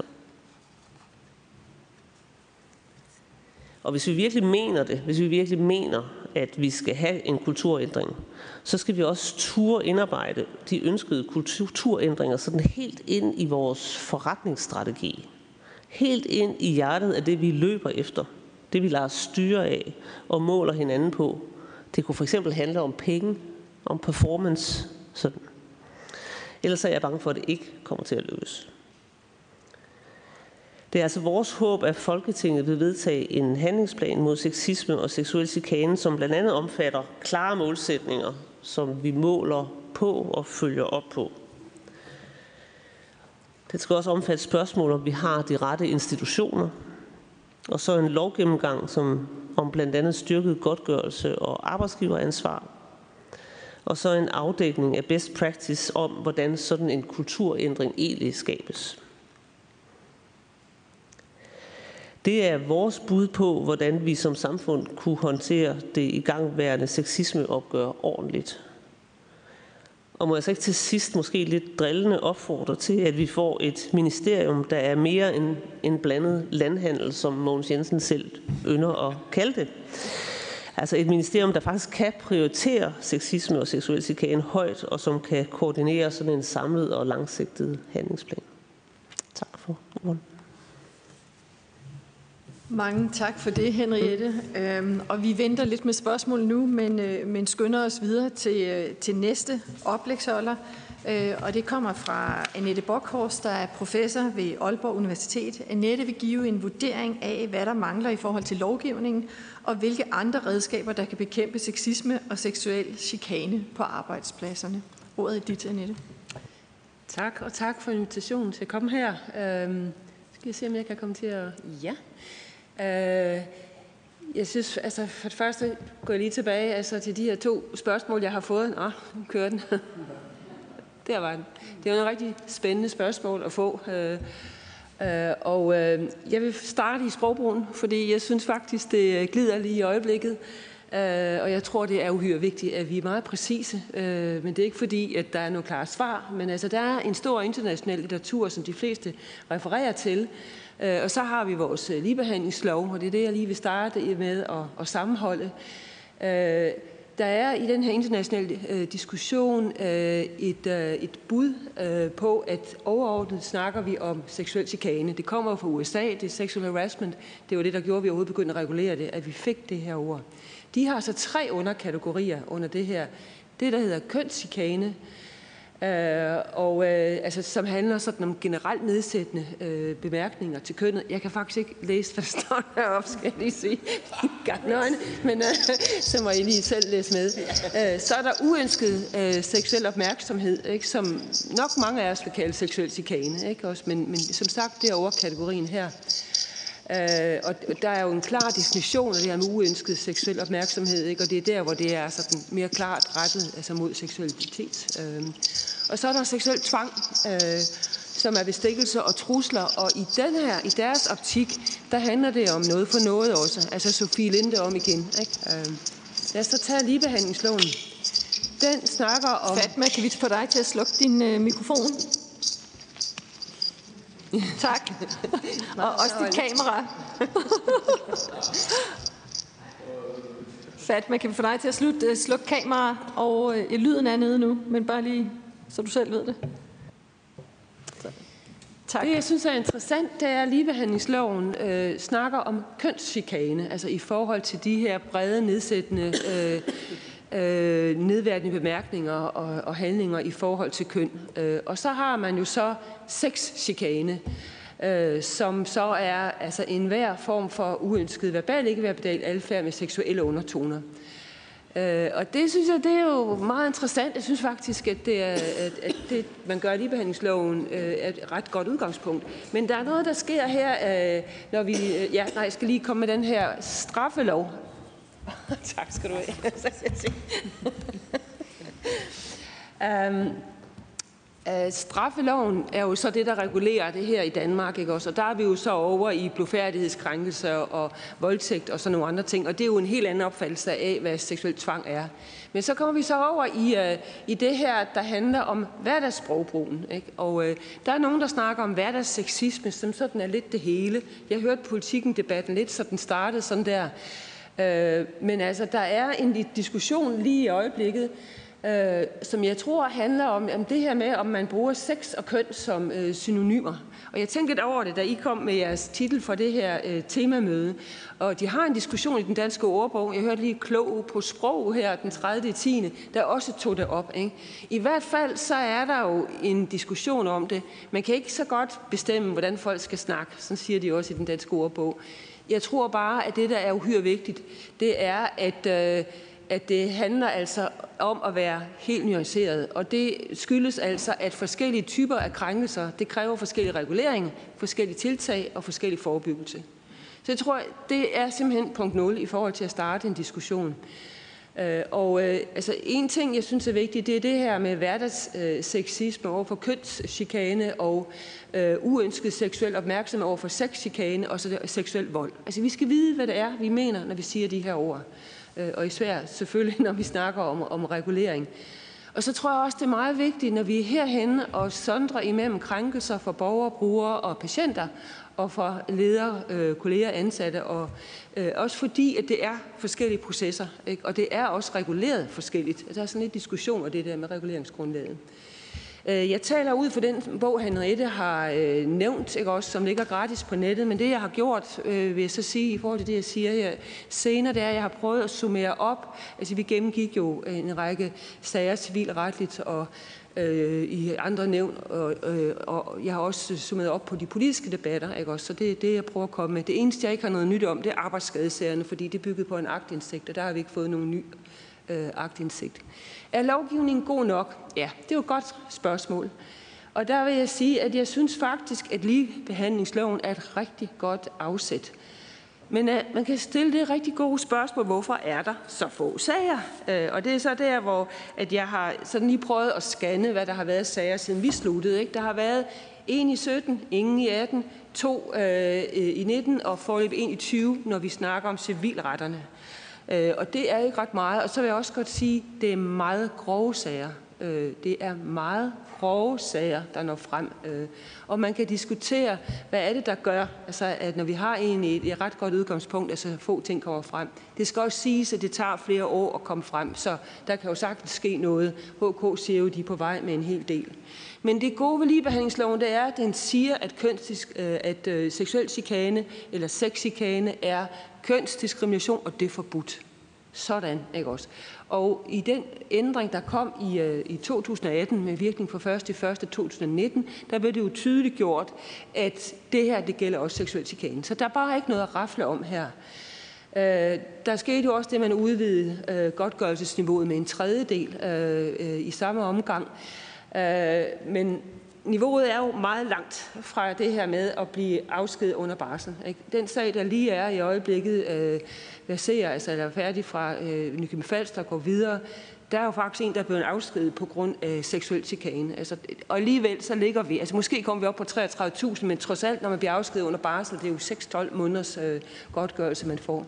Omgangstonen var en anden ting, der blev ændret. Det står i forbemærkningerne til den her øh, lovændring, at det må ikke i sig selv være en, øh, en begrundelse. Øh, og det kan man se, det er allerede noget, der bliver nævnt i, i øh, domspraksis.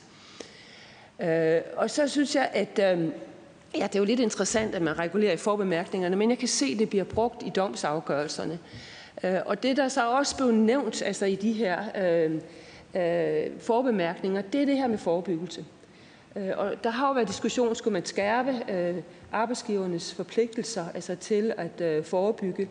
Øh, og øh, Jamen, altså, det er nævnt i ligebehandlingsloven i 2005, og det kommer igen i 19, ikke også? Der, der er sådan set ikke så meget at rafle om.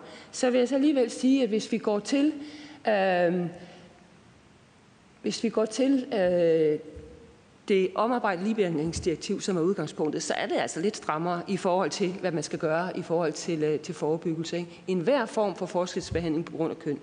Så det er lidt strengere og skrappere.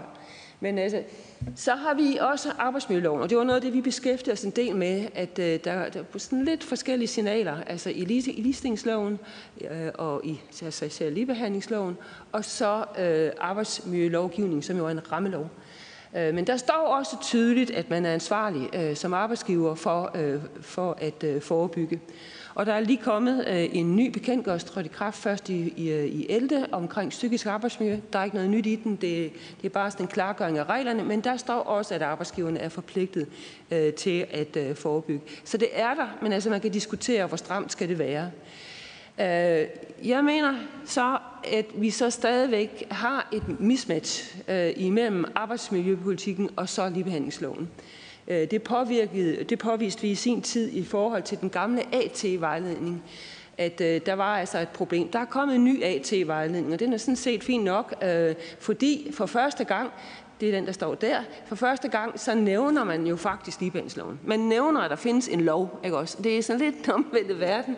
Øh, en vejledning, det udfordrer jo en lov, ikke også? Øh, men altså, øh, det er jo et fremskridt i hvert fald, at, øh, at man får nævnt, at der er en lov. Øh, det, der er problemet, det er, at der stadigvæk figurerer en øh, definition af seksuel chikane, som er meget restriktiv. Den snakker om, øh, at det skal være grov, øh, øh, og altså, den snakker om, at, at grovhed og varighed og hyppighed er vigtig, ikke også? Og så siger den også, at det skal være over en vis tid. Det står ikke i ligebehandlingsloven. Der er ingen minimumsgrænse. Men altså, hvis man kigger på de sager, der kommer op ved domstolene, så er det helt sikkert, at vi er op i den der endda altså meget grove sager. Øh, så jeg synes stadigvæk, at der er sådan et øh, problem der. Øh, generelt synes jeg, at man kan sige, at der refereres oftere til ligebehandlingsloven. Altså nu er det jo sådan, at når man står nede i folketingssalen, så er det jo ligesom i klodstegns, alting bliver skrevet op, og i den her digitaliserede tidsalder, så kan man simpelthen trække alt ud, og det gjorde vi. Vi har været igennem alt, alle øh, paragraf 20 spørgsmål, samrådsspørgsmål og så altså de øh, lovbehandlinger, der har været.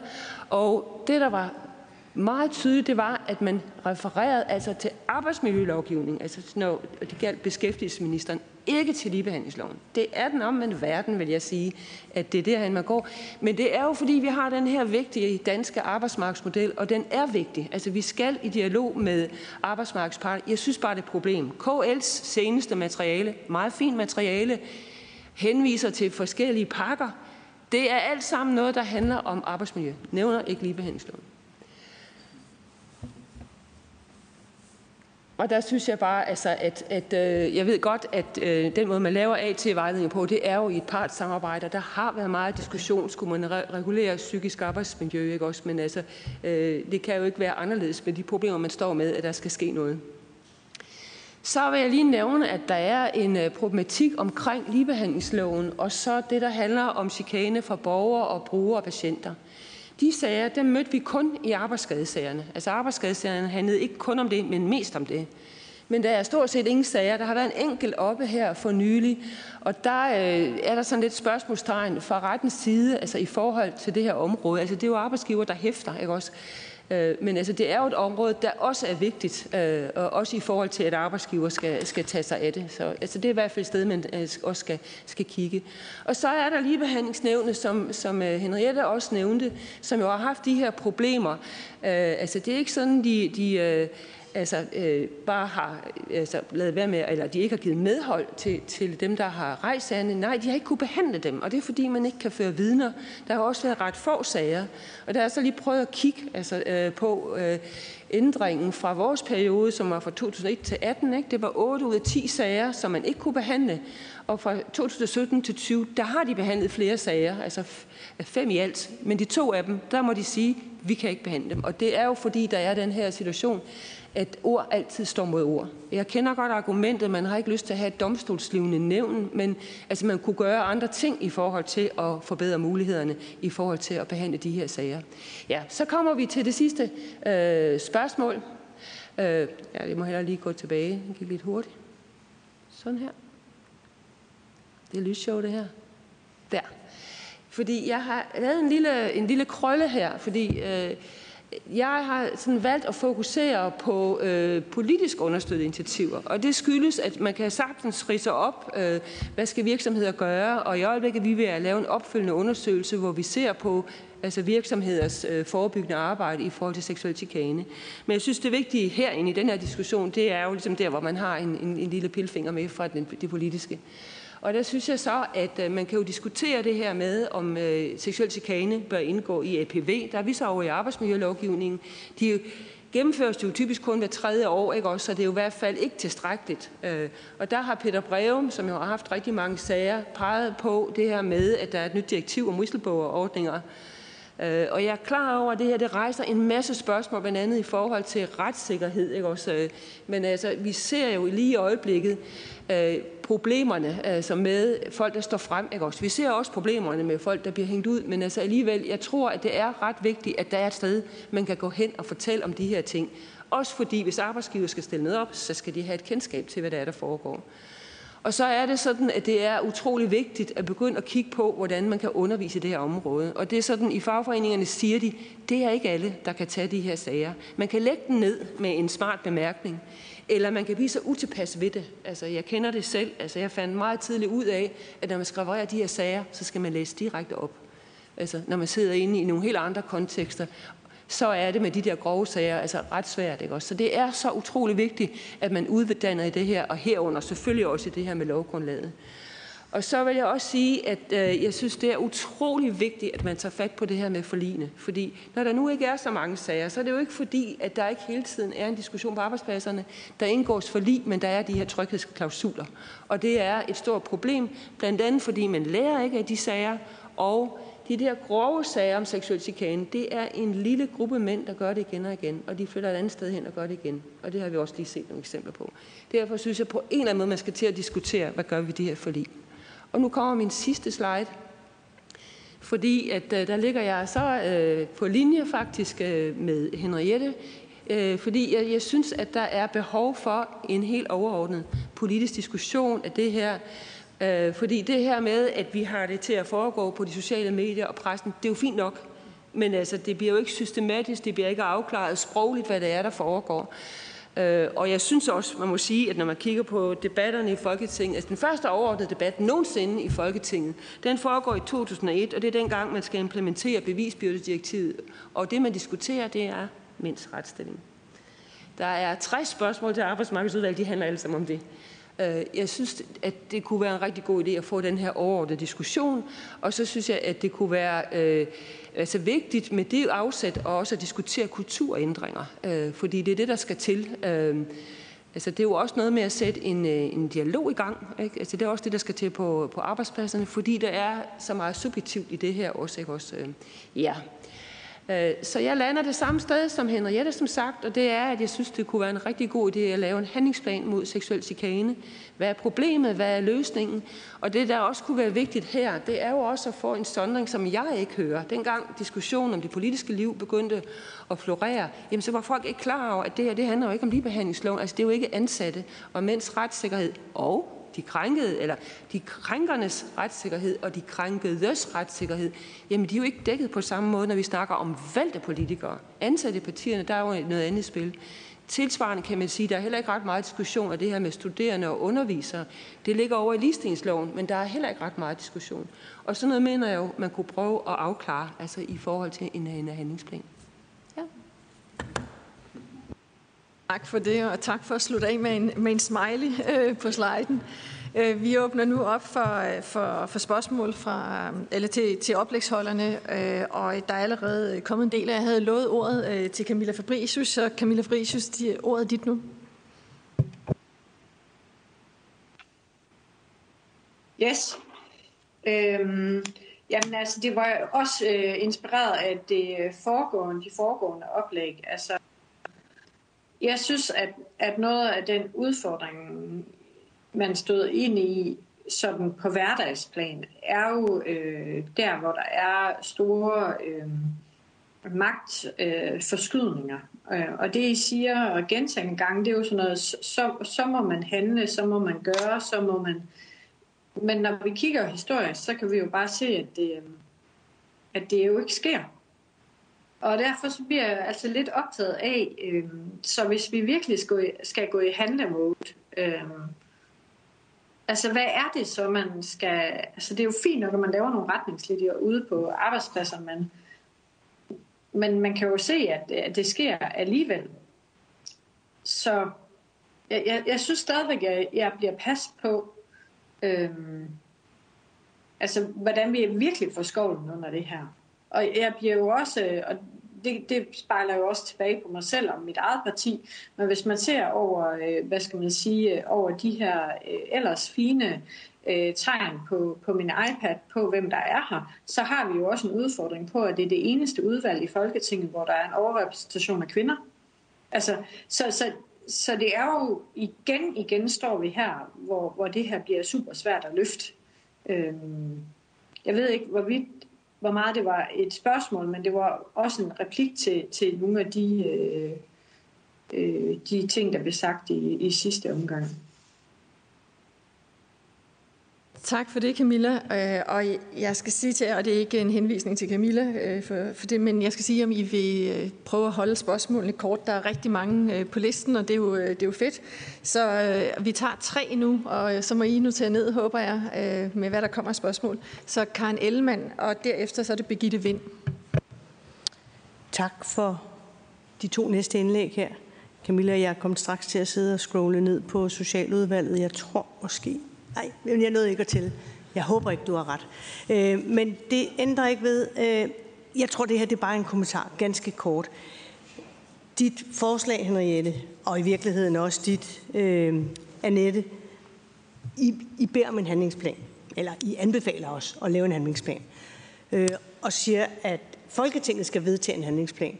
Og, og hvis Folketinget, det er bare for at sige, det, det, Altså, det skal adresseres det rigtige sted. Det er jo, ikke, det, det er jo en, en minister, der skal komme med et forslag til en handlingsplan, fordi en handlingsplan er ikke noget, vi vedtager i Folketinget, fordi vi, vi, behand, vi laver lovbehandling.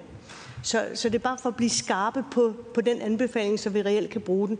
Derudover øh, vil jeg sige, det er ikke nødvendigvis uenig i, fordi når vi laver, vi, altså en minister på et fagområde laver en handlingsplan, så øh, kan det nogle gange medfører, at der skal noget lovgivning til, og andre gange jo lige præcis det øh, politiske fokus, og, og dermed også en, en diskussion om, om hele sproggørelsen osv. Og så øh, en blandet landhandel som minister. Jeg tror, jeg døbte det øh, minister for alt godt fra havet. Det var, da fiskene kom til. Og, øh, og det, jeg medgiver, ja, det er en problemstilling, det her med, øh, at man har en ligestillingsminister, men det er, jo en, en, det er jo en tværgående funktion, og det er jo det, der skal tages alvorligt af den til enhver tid siddende regeringsleder, at man har en koordinerende minister for et givet område. Så vi ikke får nye, øh, store, øh, fyldige ministerier hver gang, alt afhængig af, hvor mange paragrafer, der alt andet lige også hører under de pågældende ressortområder. Så øh, jeg tror bare mere, det var en, en anbefaling til, til, til jeres anbefaling for at skærpe den yderligere. Tak. Tak for det, Karen. Og øh, så er det dig, Birgitte Vind. Håber du er på? Det er. Tak for ordet. Og, og tak for, for meget tankevækkende oplæg til både øh, øh, ja, til begge to, men egentlig også lige afslutningsvis til, til Kenneth for, for nogle af de afsluttende bemærkninger, der kom derfra.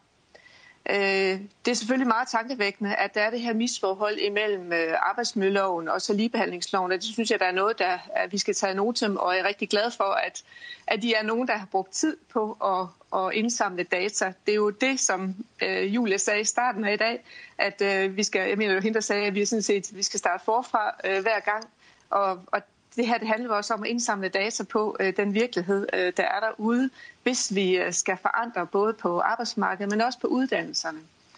Og, og det er nok det, jeg også er meget optaget af, fordi det har vi ikke beskæftiget os så meget med. Så, så det er jo lige så meget øh, lige et spørgsmål til dig, Annette, i forhold til det, det, det jeres, øh, eller det, den undersøgelse, du refererer til, handler om arbejdsmarkedet. Ligger der noget tilsvarende på, øh, på uddannelsesområdet? Er der, har vi noget data? Har vi noget, vi, vi, kan, vi, kan, vi kan læne os op øh, i forhold til det? Fordi det virker jo øh, tit og ofte som om, at det, det er der også kulturen øh, starter. Jeg ved jo også godt, at den starter i, i børnehaven og, og folkeskolen osv., og, og vi er alle sammen enige om, at seksualundervisningen, der finder sted i dag, er slet ikke god nok. Øh, det, det, det siger alle, alle undersøgelser i hvert fald. Øh, men når det så er sagt, så, så har vi jo voksne mennesker på uddannelserne, og, og der skabes også en kultur. Så, så har vi nogle, øh, har vi nogle, nogle data øh, fra uddannelsesområdet, som vi også skal trække med ind i det her. Tak for ordet.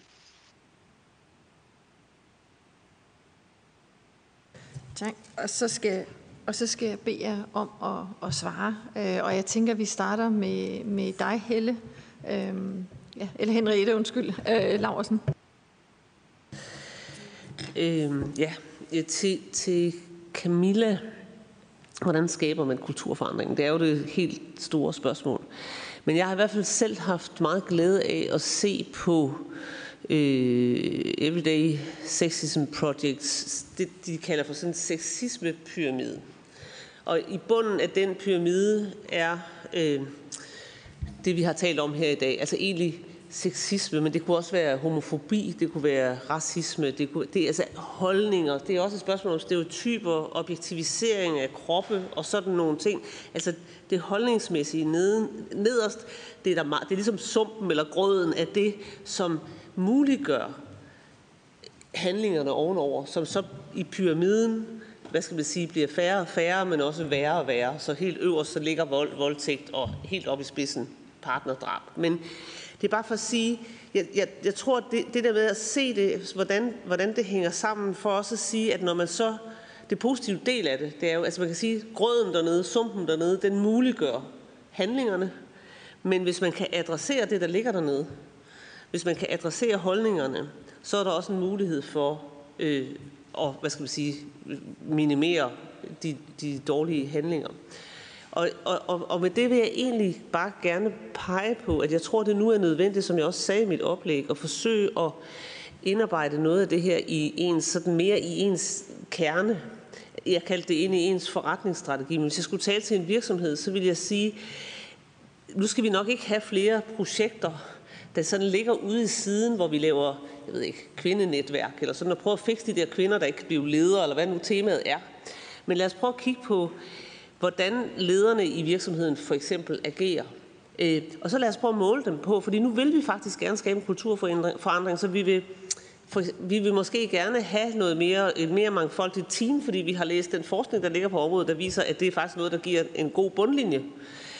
Øhm, så hvis vi nu begyndte at måle vores mellemledere og ledere på, om de faktisk kunne skabe mangfoldighed, ligestilling i de teams, eller hvad det nu er, de driver, så tror jeg automatisk, man vil være nødt til også at adressere en sexist, eventuelt sexistisk kultur, fordi den ville simpelthen modarbejde, at man kunne opnå målene. Så jeg, altså det, jeg egentlig argumenterer for, det er, at man begynder at få det ind i sin kerne, Øh, i stedet for projekter, der ligger ude omkring, og begynder at måle sine ledere og mellemledere, det kunne man også gøre i, i, i et parti. Altså, hvad, hvad, hvad, hvad, hvad, er det, hvad er det, der egentlig tæller her? Ja, det er faktisk også, at man kan skabe ligestilling og mangfoldighed der, hvor man er. Og det vil automatisk også sætte en bremse i den, den eventuelle sexistiske kultur. Og så kan jeg bare lige sige til Karen Ellemann måske, at jeg havde lyst til at tale til hele Folketinget i dag, derfor adressen til Folketinget og ikke kun til en minister omkring handlingsplanen. Men ja. Tak for det. Og så er det dig, Nette. Jamen, jeg kunne tænke mig at opsummere på den måde, at jeg ligesom tager det ministerniveau, og så øh, parti og lovgivning, og så øh, arbejdsmarkedsparter, øh, og starte med, med det der ministerniveau, fordi det er klart ministerniveau. Det er klart, det er der, det ligger. Men altså, jeg, jeg tænker, det er vigtigt at sige, at vi mangler nogle principielle ordnede debatter, øh, også fordi vores listingsapparat fra starten har været meget lidt principielt. Altså når vi sammenligner med for eksempel over Sverige, ikke, så er der sådan nogle ordnede debatter, og vi har haft problemer i forhold til, hvordan vi har implementeret det der omarbejdet ligebehandlingsdirektiv. Så er der nogle ting, der er delt ud, Institut for Menneskerettigheder og andre steder.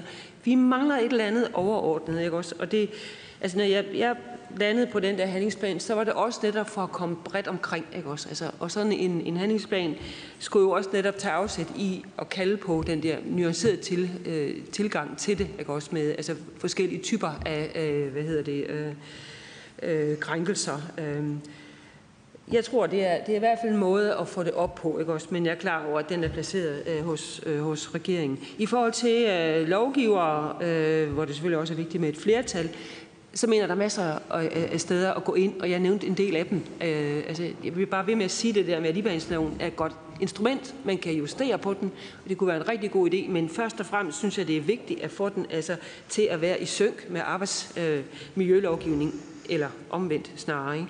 Og så kommer vi til arbejdsmarkedets parter, og der synes jeg, det er rigtig gode argument, øh, og det er jo også sådan i forhold til øh, Camilla, ikke? Det, det er jo, at øh, det her det er et arbejdsmiljøproblem, når vi snakker arbejdsmarked. Det er dyrt. Det er enormt dyrt. Altså, der er så meget sygdom, folk bliver fyret, og det er sådan, man går til det fysiske arbejdsmiljø. Men øh, det er jo sådan noget, altså jeg tænker, at, at øh, man kan se øh, tydeligt også hos arbejdsmarkedsparter. Altså så er der jo bare det der med, at det er jo arbejdsgiveren, der hæfter i forhold til ligebehandlingsloven, og de har ikke altid været så glade for det der med psykisk arbejdsmiljø. Men det jeg ser og hører, også det vi er i gang med nu, øh, det viser altså, at der er rigtig mange virksomheder, der er i gang med at lave øh, forskellige typer af tiltag. Ikke? Så var det det sidste spørgsmål omkring uddannelse.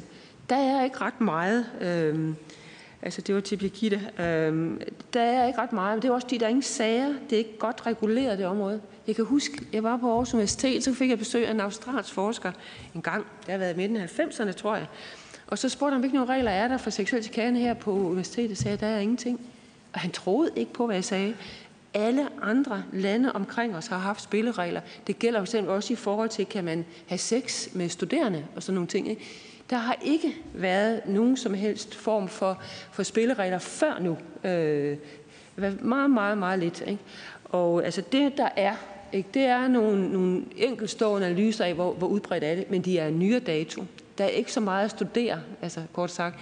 Så det, jeg også synes er vigtigt, det er jo på en eller anden måde at få præciseret, kan man bruge ligestillingsloven til det her område. Og det er klart, hele dynamikken i ligestillingsloven er jo anderledes. Der er jo slet ikke den der type ansvar, men øh, kan man bruge den som instrument på nogen måde til at rejse det? Først og fremmest er det jo nok, er det jo nok vigtigt at få de her debatter. Så skal vi selvfølgelig heller ikke glemme, at når vi snakker om uddannelsesinstitutioner, så er der jo ansatte. De er jo så omfattet af øh, regulering i ligebehandlingsloven og arbejdsmiljølovgivningen. Ikke? Så det, det, det, vi lige snakker om her, det var simpelthen studerende, øh, som ikke er ansat. Tak for det. Og jeg skal sige, det er, det er igen rigtig øh, skønt, at der er så mange spørgsmål derude. Vi når ikke alle sammen i den her øh, runde, vi er i gang med mere øh, lige nu, men vi tager øh, tre mere i rap. øh, til jer, og så kommer vi til at gå videre til det næste. Så Tanja Larsen først, og så Carsten Hønge, og så Torsten Geil. Så Tanja, øh, ordet det er dit. Ja, tak. Jeg glemte helt at tak før for nogle super gode oplæg, så det vil jeg lige benytte lejligheden til nu, når jeg har ordet. Øh, og, og tak mange gange for de enormt kvalificerede oplæg, I er kommet med, og, og fordi I bruger tiden på os og gør os klogere på det her område. Øhm, jeg er, mm, jeg er halv svensk og har, har læst i Malmø, øh, eller øh, ved Lunds Universitet øh, i Malmø, og, og, og der er jeg jo også vant til, som, som det lige blev nævnt her, at der er en hel masse regulativer på det her område. Man er vant til mamma lige det her, og pappa lige det her, og så videre. Så jeg tænker jo også, at noget af det her, det, det, det, øh, det er jo et, et svar på, hvordan vi ellers har indrettet os i vores samfund i forhold til, til, til familiepolitik og ligestilling. Øh, og der, hvor mit spørgsmål går til, det er i forhold til, øh, til Henriette fra, fra Kvinfo. Øh, Henriette, du talte lidt om, øh, om nogle undersøgelser, I har lavet, hvor at øh, man, man undersøger, eller man spørger kvinder, om de har oplevet seksuel øh, chikane. Og så var der x antal procent, der svarede ja, og hvis man så går ned og konkretiserer det, så var der endnu flere. Øhm, vil det sige, at det er det et, et tavst antal, der i første omgang ikke kan lide at sige ja, eller ser I det mere som, at man måske forstår seksuel chikane anderledes, end hvad det egentlig er defineret, eller hvordan tolker I de tal? Tak. Tak for det, Tanja. Og øh, så er det Carsten Hynge fra SF. Jo, men altså, uh, Annette, jeg forstår godt din, uh, altså, din kredsen omkring at skælne mellem ligebehandlingsloven og arbejdsmiljøloven. Det er klart nok. Men vil du ikke lige rise op, hvad så du synes, vi skulle gøre? For jeg render til rigtig mange møder i arbejdsmiljøforligskredsen, og nu har vi jo haft et kæmpe forarbejde i nogle år, der nu ender med, at vi endelig får en bekendtgørelse for psykisk social arbejdsmiljø. Men hvad er det så, du gerne vil have, vi skal gøre?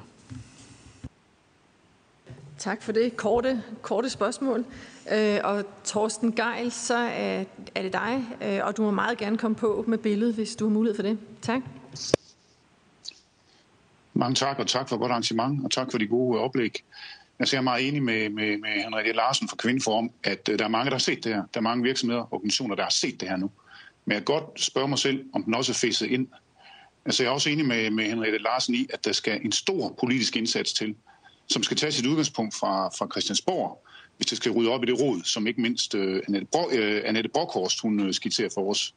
Men kommer det her område til at få den opmærksomhed og den prioritet i det lange stykke tid, som er nødvendigt for at lave de her afgørende forandringer?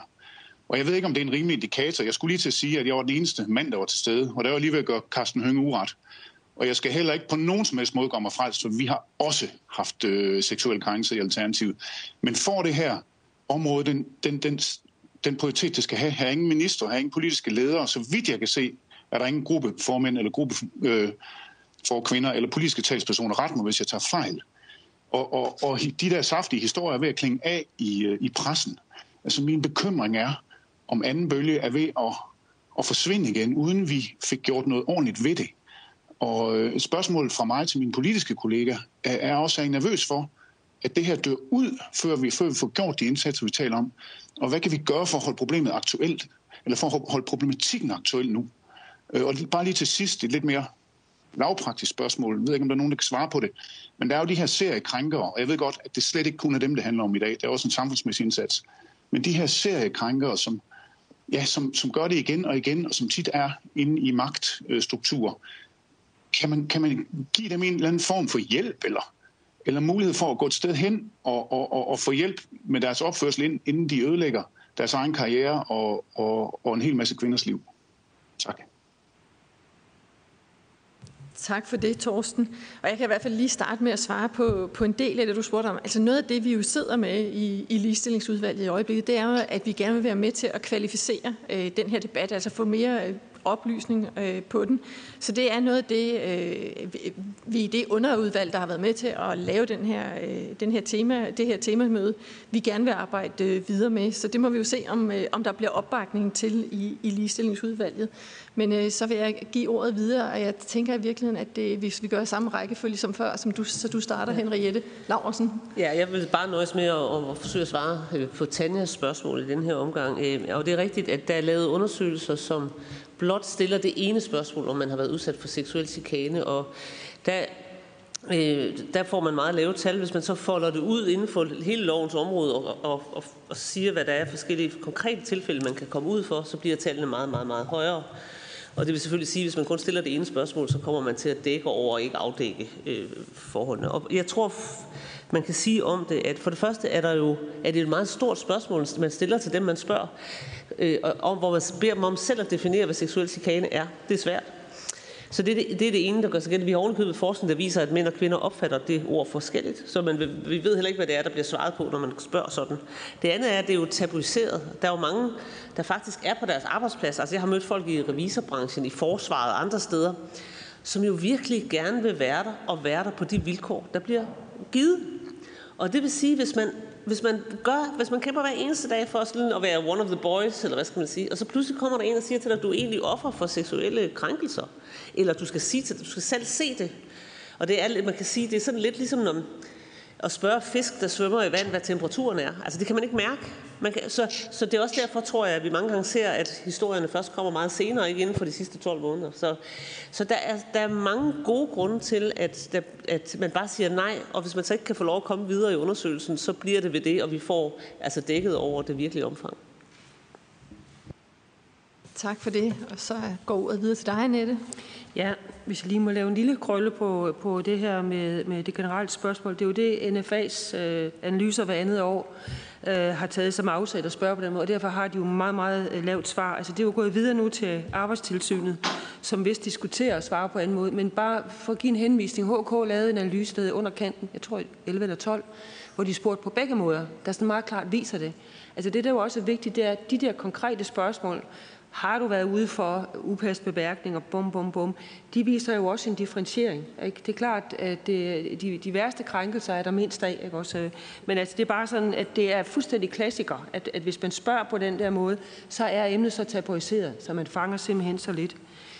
Karsten, øh, hvad er det så, det handler om?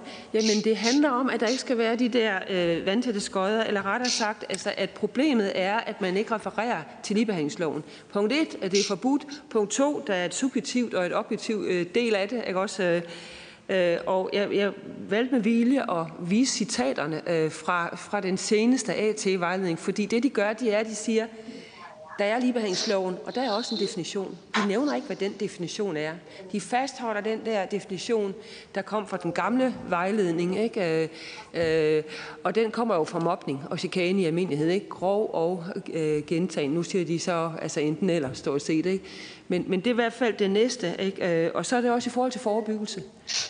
Altså, jeg, jeg tror også, det vigtige her, det er jo egentlig at gøre opmærksom på, at når man sender ud af pakker, for eksempel KL og alle mulige andre, Øh, hvad er der egentlig regulering på det her område, at så bliver man altså nødt til at nævne loven. Altså det kan ikke passe, at en AT-vejledning står over en lov. Øh, så altså det, det er sådan set øh, det er vigtigt. Altså, der er flere elementer under det. Altså for eksempel også, at, at hele det fagretlige system er elendigt til at tage sig af de her sager. Der er nogle få, få sager. altså problemet er jo også, at man kan komme til at møde sin egen kranker som dommer i, i arbejdsretten. Ikke? Men, men altså generelt har man været, altså på en eller anden måde haft svært ved at tage det op. Generelt kan vi jo se et billede af, at der, hvor sagerne er, det er der, hvor der har været aktive fagforeninger. Først og fremmest 2K, ikke? Som, som har rejst ting. Ikke? Altså, der er mørke, en mørke lygte, som Jesper Tunnel kalder det altså i øvrigt. Det sidste skal nok prøve at gøre det kort.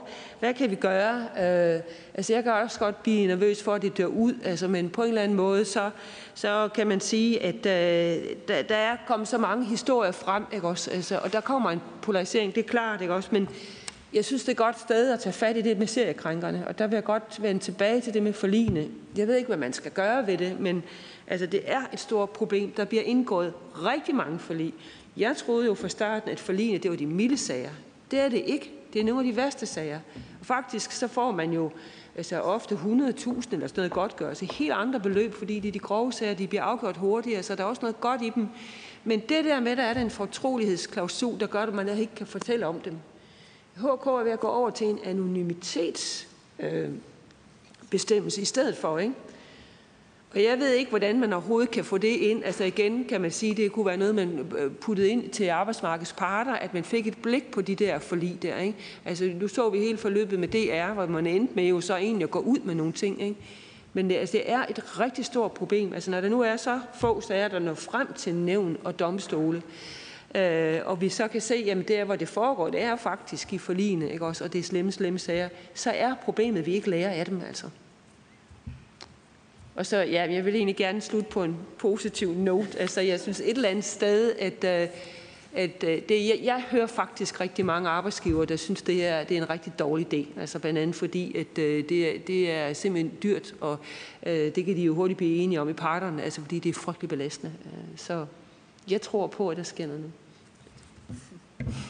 Tak for det. Øh, og så, øh, så iler vi videre øh, med de to sidste oplæg, som overordnet set handler om retssikkerhed både for krænkerne og for de krænkede. Og næste oplæg handler nemlig om, hvordan vi sikrer ordentlige rammer og retssikkerhed for dem, der har været udsat for krænkelser på deres arbejdsplads, og som vælger at stå frem. Og det er dig, Marie Ventegodt, der er ligebehandling, ligebehandlingschef hos Institut for Menneskerettigheder. Ordet er dit. Tusind tak, og øh, ja, tak for, fordi I sætter fokus på det her og inviteret os til at holde øh, et lille oplæg her. Øh, altså, jeg mener, eller jeg, det, min, min, øh, mit fokus kommer til at være meget på, de, på nogle af de samme spørgsmål, som allerede er blevet rejst, nemlig altså den lovgivning, som regulerer arbejdsmarkedet og som regulerer forholdene for dem, som ønsker at træde frem og ønsker at få gjort deres øh, krænkere ansvarlige for det, der er sket. Og, øh, og vi har jo tydeligvis et kæmpe problem øh, med den her lovgivning, som skal sikre mennesker, som har været udsat for krænkelser. Vi har hørt altså den fine undersøgelse, som øh, Annette har lavet af lovgivningen på området og sagerne, viser jo, at der er simpelthen så få mennesker, som bliver dømt ved domstole, ved nævn, i det fagretlige system fungerer heller ikke særlig godt, så der er et rigtig, rigtig stort problem med ligebehandlingslovgivningen, som selvom den ser rigtig flot ud på papiret, virker, har svært ved at håndtere de her sager. Og øh, vi kommer på mandag eller tirsdag i den, altså i den næste uge her med et, et juridisk notat med nogle helt konkrete anbefalinger til, hvordan man kan ændre ligebehandlingsloven, så man får skruet på øh, arbejdsgivers ansvar der. Altså det, og det er, det er faktisk rimelig simple ting, der er brug for, som jeg tror øh, og håber, at der kan komme øh, opbakning til i Folketinget. Det handler om, at øh, Øhm, det skal være klart og tydeligt, at arbejdsgivere skal kunne ifalde ansvar for seksuel chikane, som øh, bliver begået af andre end dem, der har af dem, der er direkte chefer for, øh, for dem, der er offrene. Altså i dag der er det problem, at mm, teoretisk set så kan arbejdsgiver godt ifalde ansvar, hvis for eksempel øh, det er en kollega eller en kunde eller en politisk chef eller nogle andre, som øh, krænker arbejdstageren. Men det kræver, at arbejdsgiveren har udvist passivitet. Altså, han skal simpelthen have været en, en, en, øh, en lømmel, han skal ikke have, have reageret, da han hørte om det osv. Og det, man kan forstå ud af den lovgivning, det er helt tydeligt, at arbejdsgiveren må godt gå ud fra som udgangspunkt, at der ikke sker seksuel chikane. Hvis han så hører om, Gud forbyde det, at der er foregået noget seksuel chikane, så skal han reagere. Og hvis han reagerer, så ifalder han ikke ansvar. Men det er jo den omvendte verden. Vi skal have vendt lovgivningen om, så den afspejler, at der jo er seksuel chikane alle steder, altså i hvert fald en risiko for det, at arbejdsgiver altid skal forebygge det, og den forebyggelsespligt findes jo allerede bare i en anden lov, så ligebehandlingsloven skal afspejle, at arbejdsgiveren har en pligt til at forebygge seksuel chikane. Øhm, og at seksuel chikane sker ikke bare, når det bliver begået af, arbejds, altså af, den, af den direkte chef, men jo også er skadeligt, når det er kolleger, der gør det, når det er øh, kunder, når det er øh, øh, politiske chefer osv. osv. Så er det også skadeligt, og så er det jo også en del af arbejdsmiljøet, og også noget, som arbejdsgiveren kan forebygge. Det er ikke på samme måde lige så nemt øh, at forebygge, men han kan jo gøre noget, arbejdsgiveren. Så man kunne bare skrue lidt på det her og sige, arbejdsgiveren ifalder ansvar, hvis han ikke har gjort noget som helst øh, fra starten af. Øh, og så er der også sådan, øh, nogle andre forslag, vi har med omkring det her med, at man, der står i lovgivningen, at der skal være faktiske omstændigheder til stede, før det bevisbyrden bliver vendt, og det er arbejdsgiveren, der skal modbevise, at der er sket sexchikane. Men problemet er jo bare, at faktiske omstændigheder, det er jo sjældent noget, der er øh, at finde i de her sager om seksuel chikane. Det er jo sjældent, at der er e-mails eller øh, skriftlig dokumentation for, at seksuel chikane er fundet sted. Så vi vil foreslå, at man skriver ind direkte i lovgivningen, at faktiske omstændigheder også kan være troværdige vidneforklaringer. Det er jo egentlig øh, helt åbenlyst, at det, at det kan være sådan, og der er også nogle enkelte sager, hvor det har været sådan, men det bør man understrege i lovgivningen, så det bliver en lille bitte smule nemmere at få øh, arbejdsgiverne dømt øh, i de her sager. Og så er det blevet sagt flere gange i dag, det her med øh, godtgørelse. Selvfølgelig skal det være anderledes. Selvfølgelig skal godtgørelserne svare til de godtgørelser, der er i sager om ulovlig afskedigelse. Det er jo klart, når kvinden forlader arbejdspladsen, så har hun jo ikke gjort det af sin egen fri vilje. Så har det lige så meget en uberettiget afskedelse, som når hun er blevet fyret på grund af graviditet. Øhm, og så mener vi, at der er brug for at give ligebehandlingsnævnet mulighed for at give fri proces i de her sager. Altså at i de mange sager, hvor ligebehandlingsnævnet ikke kan vurdere, om der er sket seksuel chikane, fordi ligebehandlingsnævnet er et nævn, som kan agere hurtigt og effektivt og ikke høre vidner, så er der brug for, at de skal kunne give dem, der henvender sig til nævnet, mulighed for at få sagen prøvet ved domstolene og få fri proces til at få behandlet sagerne der. Øh, for at afspejle, at vi som samfund mener, at det her er et rigtig alvorligt spørgsmål, at det er en vigtig form for diskrimination, som vi tager alvorligt, og fordi de her sager er specielle på den måde, at der sjældent er skriftligt bevis.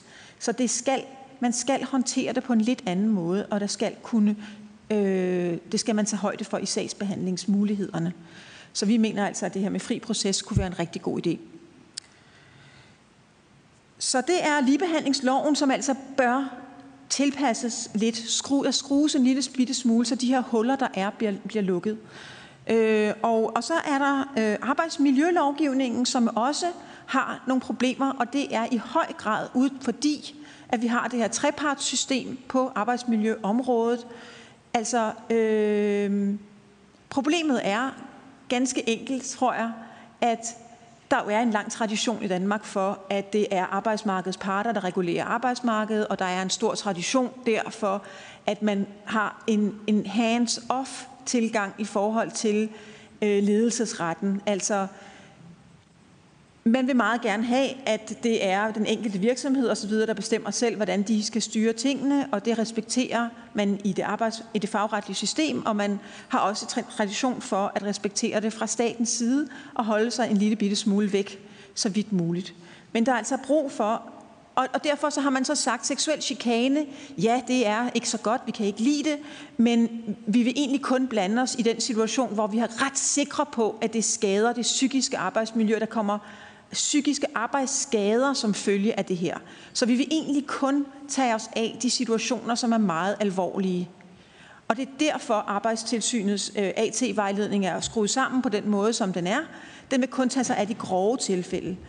Og det er der selvfølgelig brug for, at det bliver lavet om. Altså, der er virkelig brug for, at det fantastiske system, som vi jo egentlig har med øh, arbejdsmiljø, øh, på arbejdsmiljøområdet, som fungerer ret godt, øh, når der taler om de alvorlige øh, spørgsmål om arbejdsmiljø, at det bliver skruet på, så det også tager sexchikane alvorligt. Og det er jo klart, at det ikke er noget, man gør fra den ene dag til den anden. Det kommer til at kræve, at man øh, laver de vejledninger om, der er, at man øh, og uddanner personale, der er i arbejdstilsynet til at håndtere de her sager, at arbejds øh, APV'erne bliver rettet, sådan, så der også er fokus på det der, osv. osv. Men apparatet er til stede, det store apparat er der. Vi skal bare have fokus udvidet lidt til også at omfatte de milde sager for sexchikane, som i dag er skubbet ud, helt bevidst ud af arbejdstilsynets arbejdsområde. Og, øh, og så har instituttet, vi har jo lavet nogle rapporter, der handler om erhvervsuddannelser. Og erhvervsuddannelser, det er jo et rigtig, rigtig vigtigt område. Det er jo øh, rigtig store årgange af unge mennesker får deres indgang til arbejdsmarkedet gennem erhvervsuddannelserne. Det er her, de kommer ind, det er, de får det første indtryk af arbejdsmarkedet, og det er her, de er, går og er praktikanter og veksler mellem uddannelsesområdet og arbejdsmarkedet. Og, øh, og det er bare tydeligt her, at har vi endnu et hul på øh, arbejdsmarkedet i forhold til de her unge.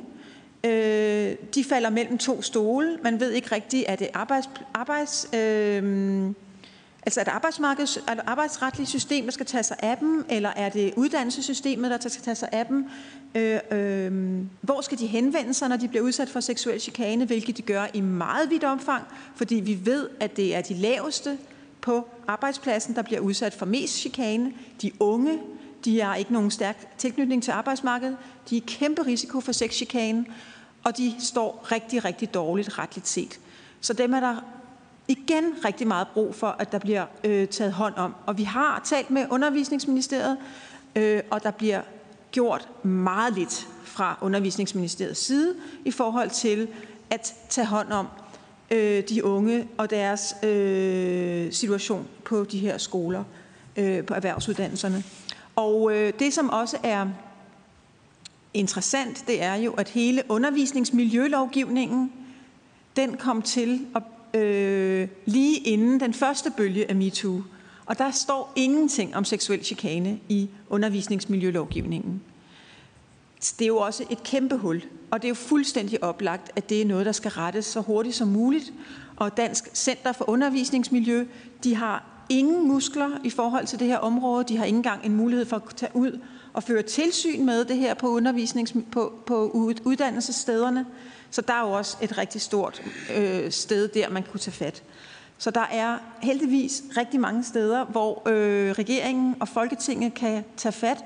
Og til sidst vil jeg lige nævne en lille ting, som jeg synes også er rigtig, rigtig positiv nu, øh, hvor Torsten Geil øh, udtrykker bekymring for, at ting, hvis det her dør nu, og vi ikke har gjort nok, Øh, jeg er selvfølgelig enig i, at det her det er en fantastisk mulighed for at handle, og der er en uset vilje til forandring nu, som jeg tror ikke kan, vi kommer til at se noget forandring, og vi kommer, der kommer til at se, ske noget rigtig godt.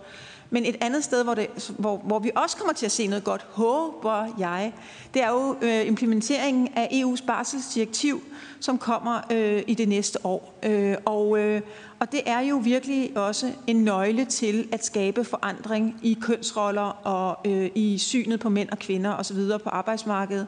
Altså det her mulighed, der nu kommer for at få øremærket noget bar, øh, overlov til far og få lavet en reform af hele barselsområdet. Øh, så der er masser af lejligheder til, at ligestillingen bliver øh, styrket i, i den kommende tid. Så tak. Tak for det, Maria. Og jeg giver straks ordet øh, videre til professor ved Syddansk Universitet, øh, Sten Schaumburg Møller, som vi fokuserer på, hvordan vi sikrer retssikkerheden for de primært mænd nu, er det så, vi kommer ind på, som øh, udsættes for anklager om sexchikane. Værsgo, Sten. Øh, ja, tak. Øh, og jeg siger tak for invitationen. Og jeg vil sige, at jeg fik stillet spørgsmålet, så det er derfor, jeg svarer på det. Og det er jeg jo glad for, at det kan jeg godt. Den meget korte udgave er sådan set, det ser egentlig meget fornuftigt ud. Øh, den lidt længere udgave øh, er, at der, der, der har sådan forskellige punkter. Altså det, så er der hele det, man kalder injurielovgivning, og som det hedder i straffeloven med et meget gammeldags udtryk, ærekrænkelser. Øh, men, og det, men det er virkelig et meget fornuftigt øh, institut, fordi i virkeligheden så er det noget med vores omdømme at gøre, at, at vores omdømme er jo vældig vigtigt. Altså hvis der er nogen... Øh, hvad hedder det, der ligesom breder det rygte om mig, at jeg er sådan en, der tager penge for at lade studerende bestå, så har jeg et, et, et klart problem. Øh, og især hvis jeg skulle stå over for en eller anden ansættelse. Eller sådan. så vores omdømme er jo vigtigt nok, er det er nok også politikere, der godt ved, ikke? så det skulle jeg måske ikke sige. Men det er mere for at sige, at det er sådan et beskyttet retsgode, og det øh, er, reglerne blev opdateret her for et par år siden. Det fungerer, jeg synes faktisk, det fungerer ganske udmærket. Vi skal op i et vist niveau af, af beskyldninger. Altså, det er bare det at beskylde en for at sige en dårlig lummer villighed. Det er ligesom ikke, det er ikke der, vi er. Men hvis man beskylder nogen for altså, sådan grov blufærdighedskrænkelse og nogle af de ting, som er blevet nævnt, altså hvor man Øh, hvad hedder det, truer med, at hvis ikke du gør sådan og sådan seksuelt, så sådan og sådan, og det, så er vi, det er helt åbenlyst at, at true med det, hvis ikke det er rigtigt, øh, øh er strafbart. Vi skal altså op i en vis, øh, øh, vis niveau, op i en vis præcision. Det er altså ikke sådan noget med, at alle universitetsprofessorer, men det er noget med, det er den og den person. Sådan. Så er det selvfølgelig klart, at man må gerne beskylde nogen for at gøre noget, hvis de faktisk har gjort det. Det er jo oplagt øh, hvis det er sandt, øh, og hvis der i øvrigt, eller, eller hvis der i øvrigt er god grund til det. Der er nogle nuancer her, men det er selvfølgelig åbenlyst, at hvis der er en, der har begået seksuel, grov seksuel chikane, og man beskylder vedkommende for det, så kan vedkommende, ja, vedkommende kan godt anlægge en sag, men får ikke noget ud af det, fordi det må man selvfølgelig gerne. Der er lige et, par, altså, lige et par enkelte sådan små ting i forhold til det processuelle, nemlig at øh, de, den her type straffesager bliver som udgangspunkt, eller skal som udgangspunkt anlægges af den pågældende selv. Og det er jo egentlig noget underligt noget, fordi vi er vant til, ligesom, at det er politiet, der sig af det. Og det gør de altså som udgangspunkt ikke her. Der er nogle detaljer, øh, som jeg skal udlade, men det vil sige, det er folk selv, der skal gøre det. Og det er måske egentlig også meget fornuftigt der, hvor man kan diskutere, om det er, alligevel er så for, eller om det er fornuftigt nok, er i forhold til, det koster penge at køre retssager, øh, og har folk penge til det, og det vil sige, at det så kun dem, der har penge til at køre retssager, der ligesom kan få deres omdømme renset, mens andre må levere. Der er nogle problemer det i forhold til fri proces og i forhold til forsikringsdækning. Der kommer vi lidt væk fra, fra sådan et hovedemne, men jeg vil lige antyde, at her kan altså være noget. Øhm, store øh, ærekrænkelserne, så er der øh, medierne. Og når jeg siger medier, så er det jo de, hvad kan man sige, traditionelle, professionelle medier.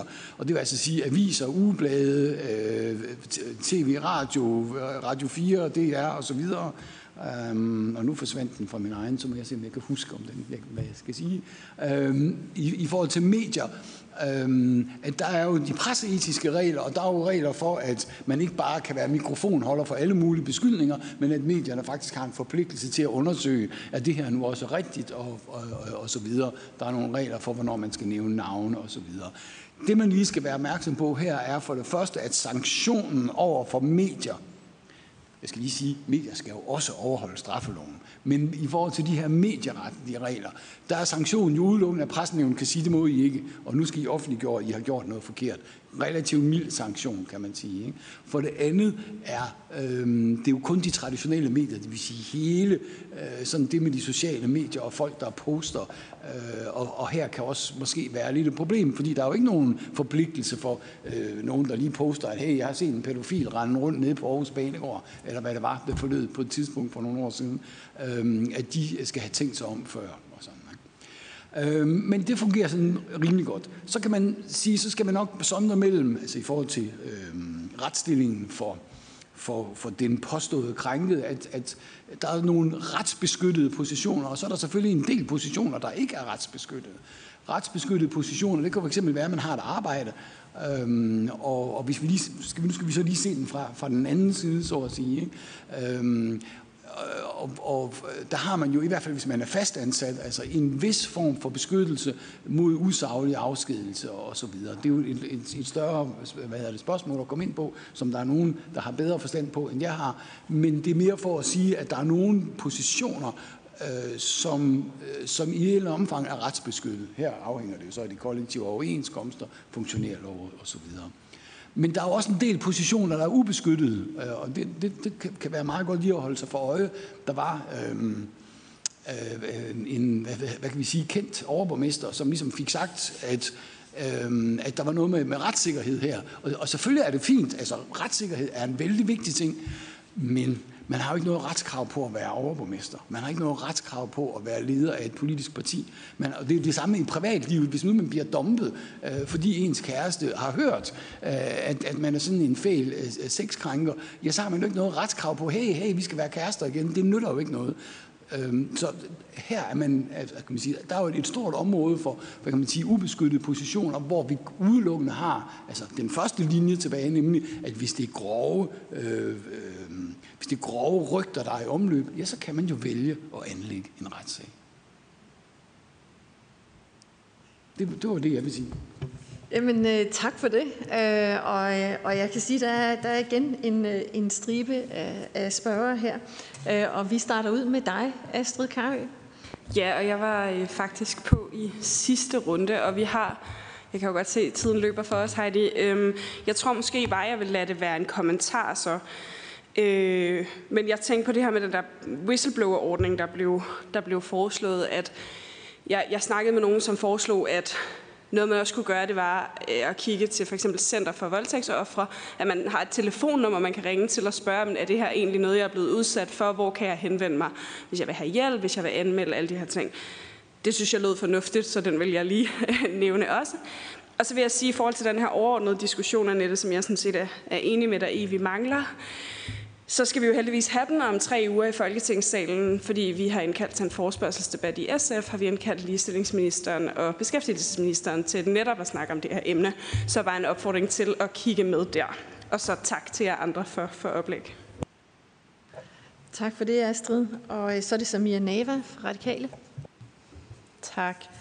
Jeg tror også, at det bliver en, en, en kommentar herfra. Øh, men øh, tak for, øh, for alle oplæggene. Øh, der kom øh, i, øh, i første runde, eller hvad hedder det, i anden runde der, der kom nogle gode forslag på banen med øh, handleplan, og, øh, og, og du nævnte også, Maria, i forhold til øh, arbejdsgiveransvar og godtgørelse og sådan noget. Det hele det er noget, som, som vi også er, er villige til at kigge på, øh, altså om det så er partierne eller ministeren eller hvordan, men, men i hvert fald det her med, at der ligger et ansvar på, på vores skuldre øh, på Christiansborg, det, det, det synes vi, øh, det er vi meget enige i.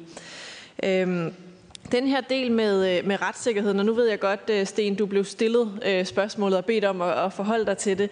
Det, som har provokeret mig meget i den her debat, har, har været netop det her med, med mænds retssikkerhed, fordi øh, det netop, altså eller jeg, jeg har i hvert fald oplevet det som en, en afsporing af debatten, øh, fordi at det jo ikke er en rettighed at være, øh, have bestemte øh, poster i samfundet. Øhm, og, og det er jo egentlig, øh, ja, ja, så det, det er nok bare egentlig mest en kommentar, og, øh, og det er også det, som, som du selv kommer ind på, at altså, der er simpelthen nogle ting, som man ikke nødvendigvis har, har en rettighed til, øh, og, og derfor så øh, altså retssystemet beskytter jo af andre veje. Tak. Ja, tak for det. Øh, og så, så tager vi Karsten Hynge, og så, øh, så går vi til besvarelse. Jeg håber, I øh, vil være lidt over med, at vi lige trækker tiden en lille smule. Jeg synes, jeg hørte dig, Marie, ligesom gå lidt i samme spor, som Annette gjorde ved at stille spørgsmålstegn ved det fagretslige system, ved at sige, at der er den her energi i, at de kommer til at afsige nogle kendelser, som står lidt i overensstemmelse med, med det, som bliver oplevet. Men øh, hvad er det, der er? Jeg må spørge, er der noget, der, der overhovedet giver grund, der, der kan gøre, at man kan tro på, at det bliver anderledes ved de civile domstole? Jeg kan høre, at begge to peger lidt fingre af det fagretslige system, og jeg kan godt følge det der med...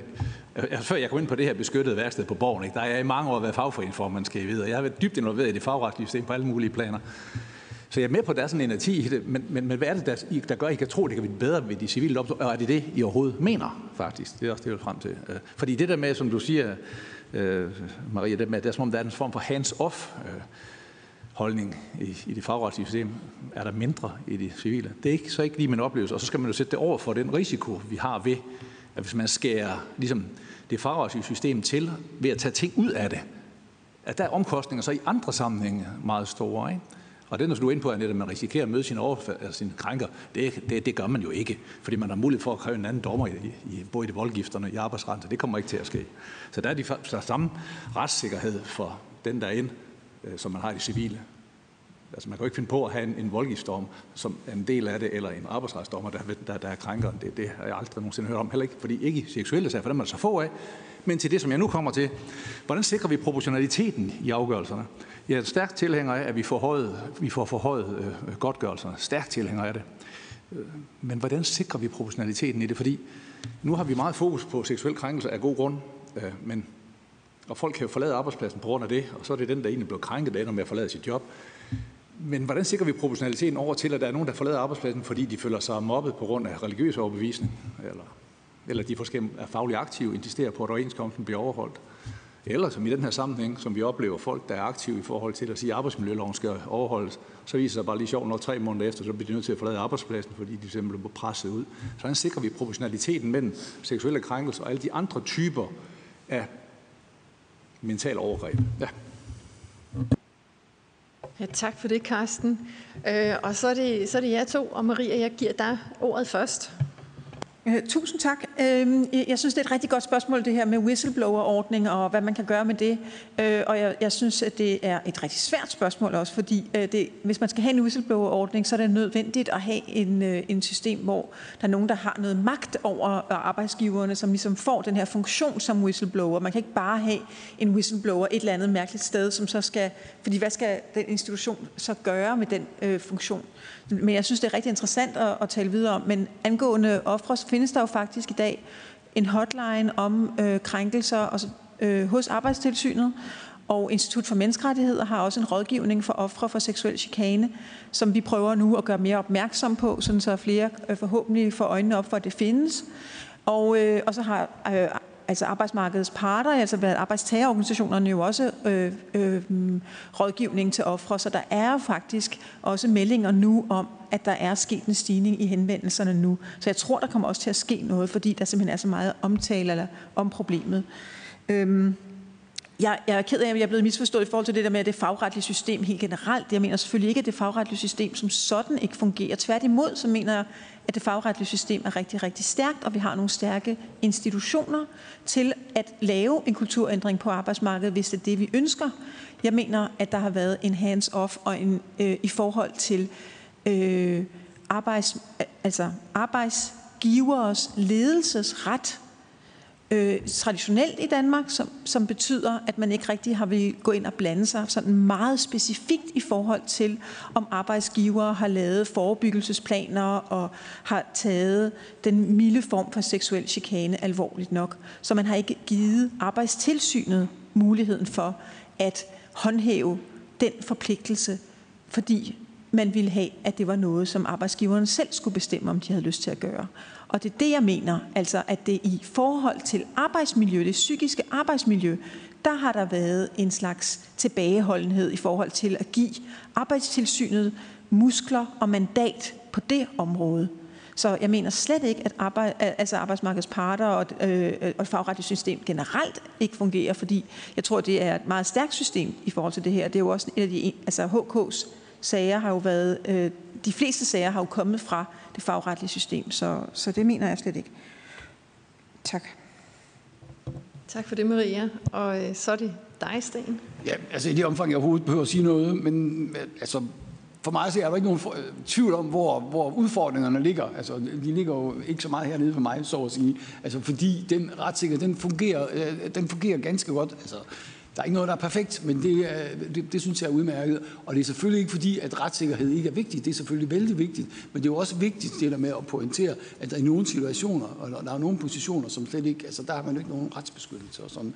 Og så kan jeg lige sige to ting. Jeg skulle, under de beskyttede positioner burde jeg selvfølgelig have nævnt, at hvis man bliver tiltalt for et eller andet, øh, altså strafferetligt, så har man jo hele det strafferetlige system, og, og, og, og, sådan, der, og der, så der er jo også øh, hvad hedder det, en god beskyttelse. Og så kan jeg også lige sige, jeg ved ikke, om, om I ved, men jeg har lavet sådan en lille, lille sådan oversigt, så I kan se, øh, sådan, hvordan, øh, hvordan retten ser ud på det område. Ja, tak. Ja, mange tak for det. Øh, og så må jeg sige, at tiden den er jo ved at være noget overskrevet. Øh, så jeg vil gerne sige øh, tak for en meget udbytterig eftermiddag med virkelig interessante perspektiver på en debat, som, som jo langt fra er slut, håber vi. Vi håber, at den bliver ved med at køre. Og på ligestillingsudvalgets vegne vil jeg gerne sige tusind tak til oplægsholderne, for I har stillet jer til rådighed og dele ud af jeres viden, og også I har gjort det med, med kort varsel, må vi også sige. Øh, der har været en masse gode indspark og anbefalinger, som vi utvivlsomt vil komme til at arbejde videre med i det politiske, og det er jo så ud fra vores forskellige politiske tilgange til det. Men jeg vil også sige, nævne, at, øh, at ligestillingsudvalget øh, kommer til at arbejde videre med det her emne, og jeg håber som sagt, at der også bliver øh, flere af de her temamøder, øh, hvor vi kan komme til at belyse forskellige vinkler på, på de her udfordringer, vi står med inden for både arbejdspladserne, men også uddannelsessystemerne.